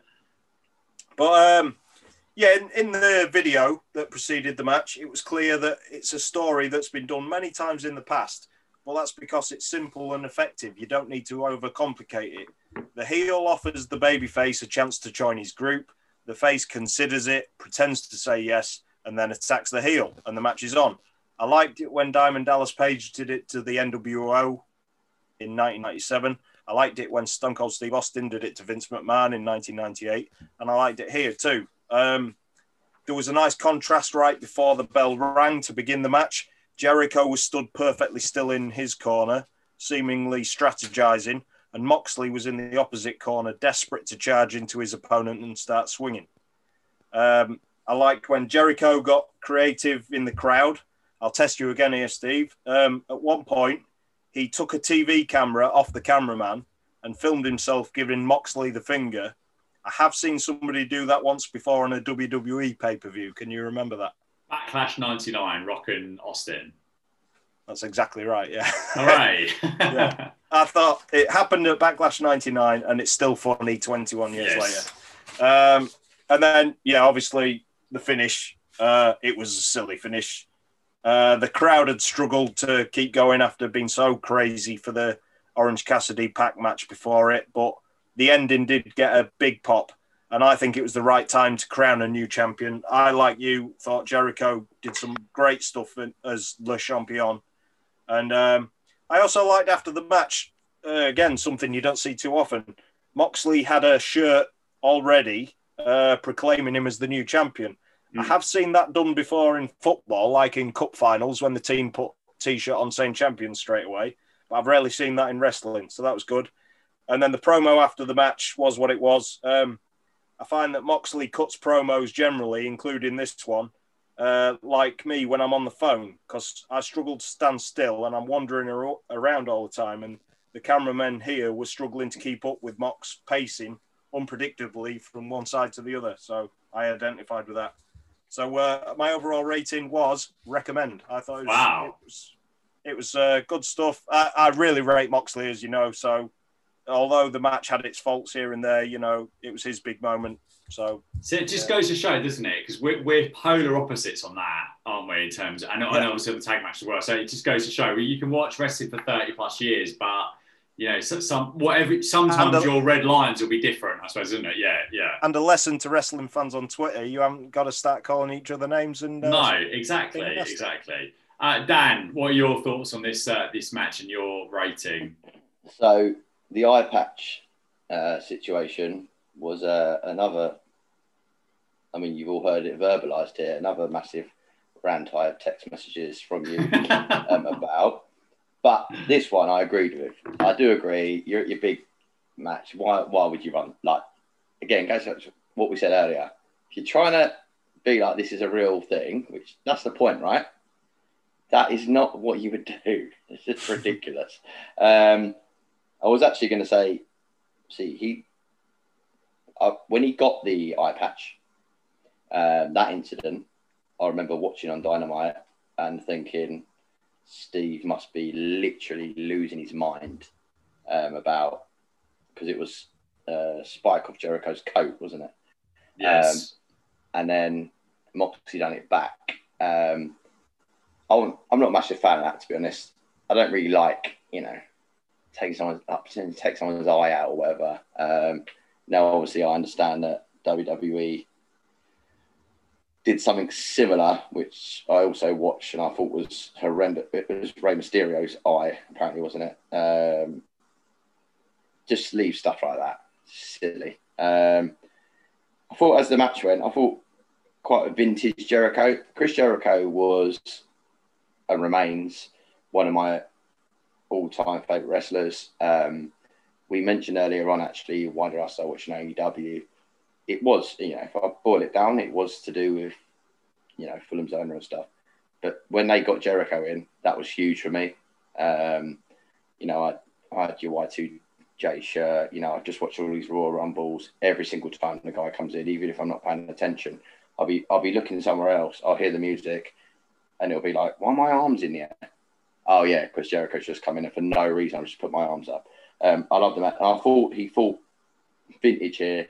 Um, in regards to Moxley, actually, I don't know what vintage Moxley is. Um, again, watching these rumbles, which I'm glad I've done actually, because it really gives you a sense of how WWE has changed over the years and the different characters that drop in and out, and how actually mm. quickly they drop in and out. When you watch them back to back, you realise that bloke's just gone now. Like it's really bizarre, um, and never knew much about Dean Ambrose. That wasn't my time.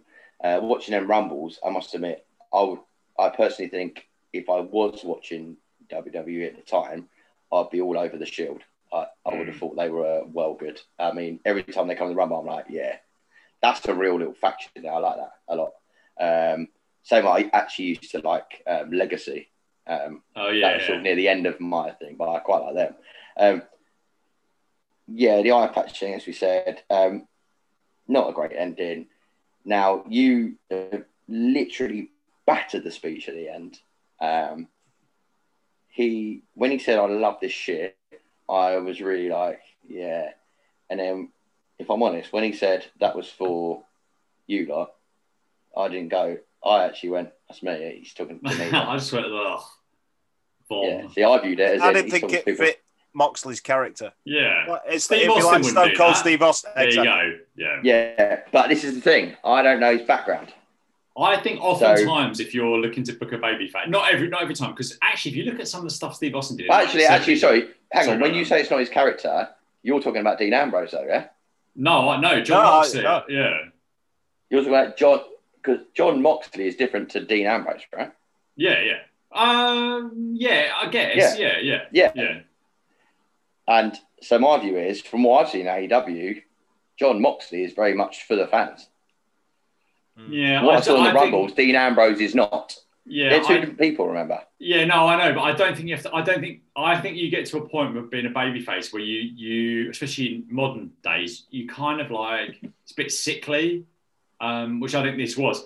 I was going to say is, I think if, if you're ever if you're ever booking a show and you're like, what should the babyface do? A good answer to that is what would Steve Austin do? Though Steve Austin in '97 was a bit of a dick sometimes, but it still works. But I think generally that if it, I, I don't think Mox. You want Moxie to be cool. Like, I don't think someone you can be grateful, like whatever. But yeah, anyway, this wasn't too bad. But on that, on that, what would you what would you go for this one in terms of your your rating? I don't recommend. Recommend. Okay, day, it's the main yeah. event. It's a title change. I actually think if, if Jericho had won, I would probably have said it was all right. I just think Hmm. when there's a title Yeah, change, it's always it same always ups it always ups the uh, appeal. So it's- I've obviously been I, I'm very harsh on that one. Right. So with my my dear wife is uh, is very snoozy and apparently we need to go to bed soon. So let's have our, our quick final thoughts on this pay per view and our overall rating out of ten. I'll just go quickly first. This is a difficult show to rate for me because it contains, for me, my taste, one of the best matches I've ever seen. Two other good offerings I enjoyed with Sammy and Darby, plus the different but good Pac versus Cassidy. Um, I thought the rest range from dull to really frustrating, and the booking irked me a lot. But I'm still going to go six six point seven five out of ten because the tag match on here, um, I can't go lower than that with a show with that on it. So uh, yeah, I say that slightly begrudgingly, given how much I hated the finish in two of the high profile singles matches. But there we go, six point seven five out of ten, which I think is the most I've ever I've given any show of this so far. So there we go. Uh, Mark, what would you give this out of ten? And any final thoughts? Uh, I didn't prepare a rating out of 10. So whatever uh, recommend is, uh, so that's seven or eight, I guess. Yeah, yeah, I would Uh, say yeah, seven or eight out of ten. Yeah, Yeah. Um, I thought it was a very good show. There was there was no really bad matches. There was some obviously better than others, but I like the variety of styles on show because you had um, Sammy and Darby, Darby were in a fast paced spot fest. The tag title match was sort of Japanese style, throwing everything at each other for half an hour. MJF and Cody had the heated grudge match. Cassidy and Pac got the comedy aspect just right. And then the main event had a bit of everything. So, you know, coming out of it, you've got a new babyface world champion. Orange Cassidy had proven how good he can be when he really tries. MJF was elevated by beating a, a main eventer. And Hangman and Kenny had turned a corner in their relationship. Nyla Rose was looking dominant and ready for her next challenger. So there was plenty going on. it's, it's interesting because this, this show was very, very well received. Um, so yeah, as, as, I- as I said, clearly there's some bits that just that, I- that just weren't for my taste. Dan, what would you what do you think in terms of closing thoughts on this and rating out of ten? Yeah, um, for me, it was the tagline was "Join the Revolution," um, and I think we can tell I, I, I'm well and You I'm well it. and truly in the revolution. yes. yeah. Um, but I'll give it eight out of ten. Solid out of ten. Wow, Really good eight out of rating. Ten. Eight out of ten. But but the reason I'm saying why are you all huffing? Mark just said seven. No, I, I, Um, I, But the reason No, I'm I know. I just, I just, I get, I guess I get close because I have six point seven five. But maybe, maybe. Do you know what? If do you know what? Actually, sorry, Dan, I don't mean to interrupt. If Moxie had gone in there at the start of that match and they tied up or something, and Jericho had done something, and he'd revealed the eye patch straight away, right at the start of the match, so, so that for me, suspension disbelief, smashing thing, and they'd had exactly the same match with the same finish, I would have probably given it a seven and a half to eight out of ten. So there you go. Sorry, Dan. Back over to you. uh, quite a lot has to happen for you to like notch it up like half a yeah, mark. they have to phone Um, me up beforehand and make Yeah, my so approval. solid eight. Uh, that tag match is something that I've watched multiple times, um, and for me, um, we we we we're watching a promotion less than two years old, and they've laid down, and I think there's something to be said for that. Um, And as much as as we open this with, the individual that runs AW, Mr. Khan, may not be the best director of football, this was, I felt, for a guy that's been running a wrestling promotion for less than two years. Fair play to you, mate, because you you done pretty well. Just You done yeah. pretty well. I'm sure you'll be listening. My message to you, Tony, is tighten up on your. Uh, By a striker, well, yeah, that that, but it was a bit too late for that now, aren't you? But You just got to tighten up on some some quality control on some of this stuff, and don't you don't have to overbook pay per views. Just let things be what they should be. It doesn't like the Cody thing we talked about should have been shorter. Don't don't fall into traps around the, the match order, and just don't yeah don't overbook it. Don't overthink it. Just simple professional wrestling works for all of us and lots of you know jaded fans out there that have been missing that for years in WWE. So, uh, any final words? Sorry, Mark, go ahead. I, I wonder how how it works backstage when, like I said earlier, about you know Tony's the guy in charge, but if you know Cody and MJF are stood there telling him what they want to do, you know, is it a case? I mean, obviously he has the power to do it if he chooses to. Is he likely to say to Cody, "Look, I'm only going to give you 15 minutes. Um, leave the stuff with the toe out if you're going to start kicking him in the face." And um, is he going to do that, or is he got confidence enough in his VPs and pretty much everyone else? From what I've heard on, as as you can tell, I've been binging this AEW podcast recently. Mm. Everyone's been told their input is valued, which is a good thing but if they've been given free reign to come up with their own stuff, you know, it's a double edged sword. Some of it's going to be really, really good. Some of it needs a, a guy at the top saying, look, how about we bring this down a bit or change this part? I think I think, wonder yeah. how much Tony does that. Well, the thing is, I don't think he would come out and say, "Look, I didn't think this pay per view was very good." I think obviously there's a, you know, there's something that's, um, you know, he's a natural promoter, but he has said on interviews that I've heard of him that the thing, the stuff that he's thought has not worked the best is the stuff that's outside of his taste.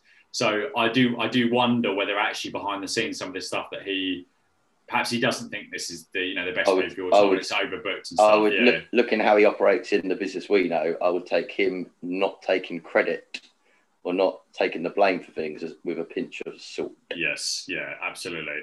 Right, gentlemen, thank you very much for your time as ever. Um, I don't know what we're doing next month. We'll work that out near the time. But yeah, thank you very much. Any any final words, Mark?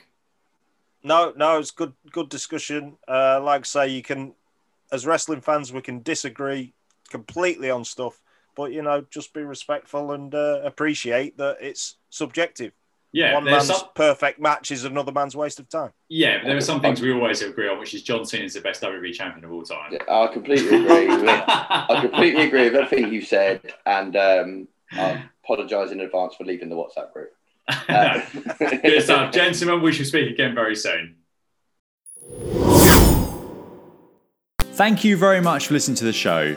If you've enjoyed it, why not head over to Apple Podcasts and hit the subscribe button follow on Spotify, or press whatever you need to where you listen to this show to receive the episodes as soon as they are released.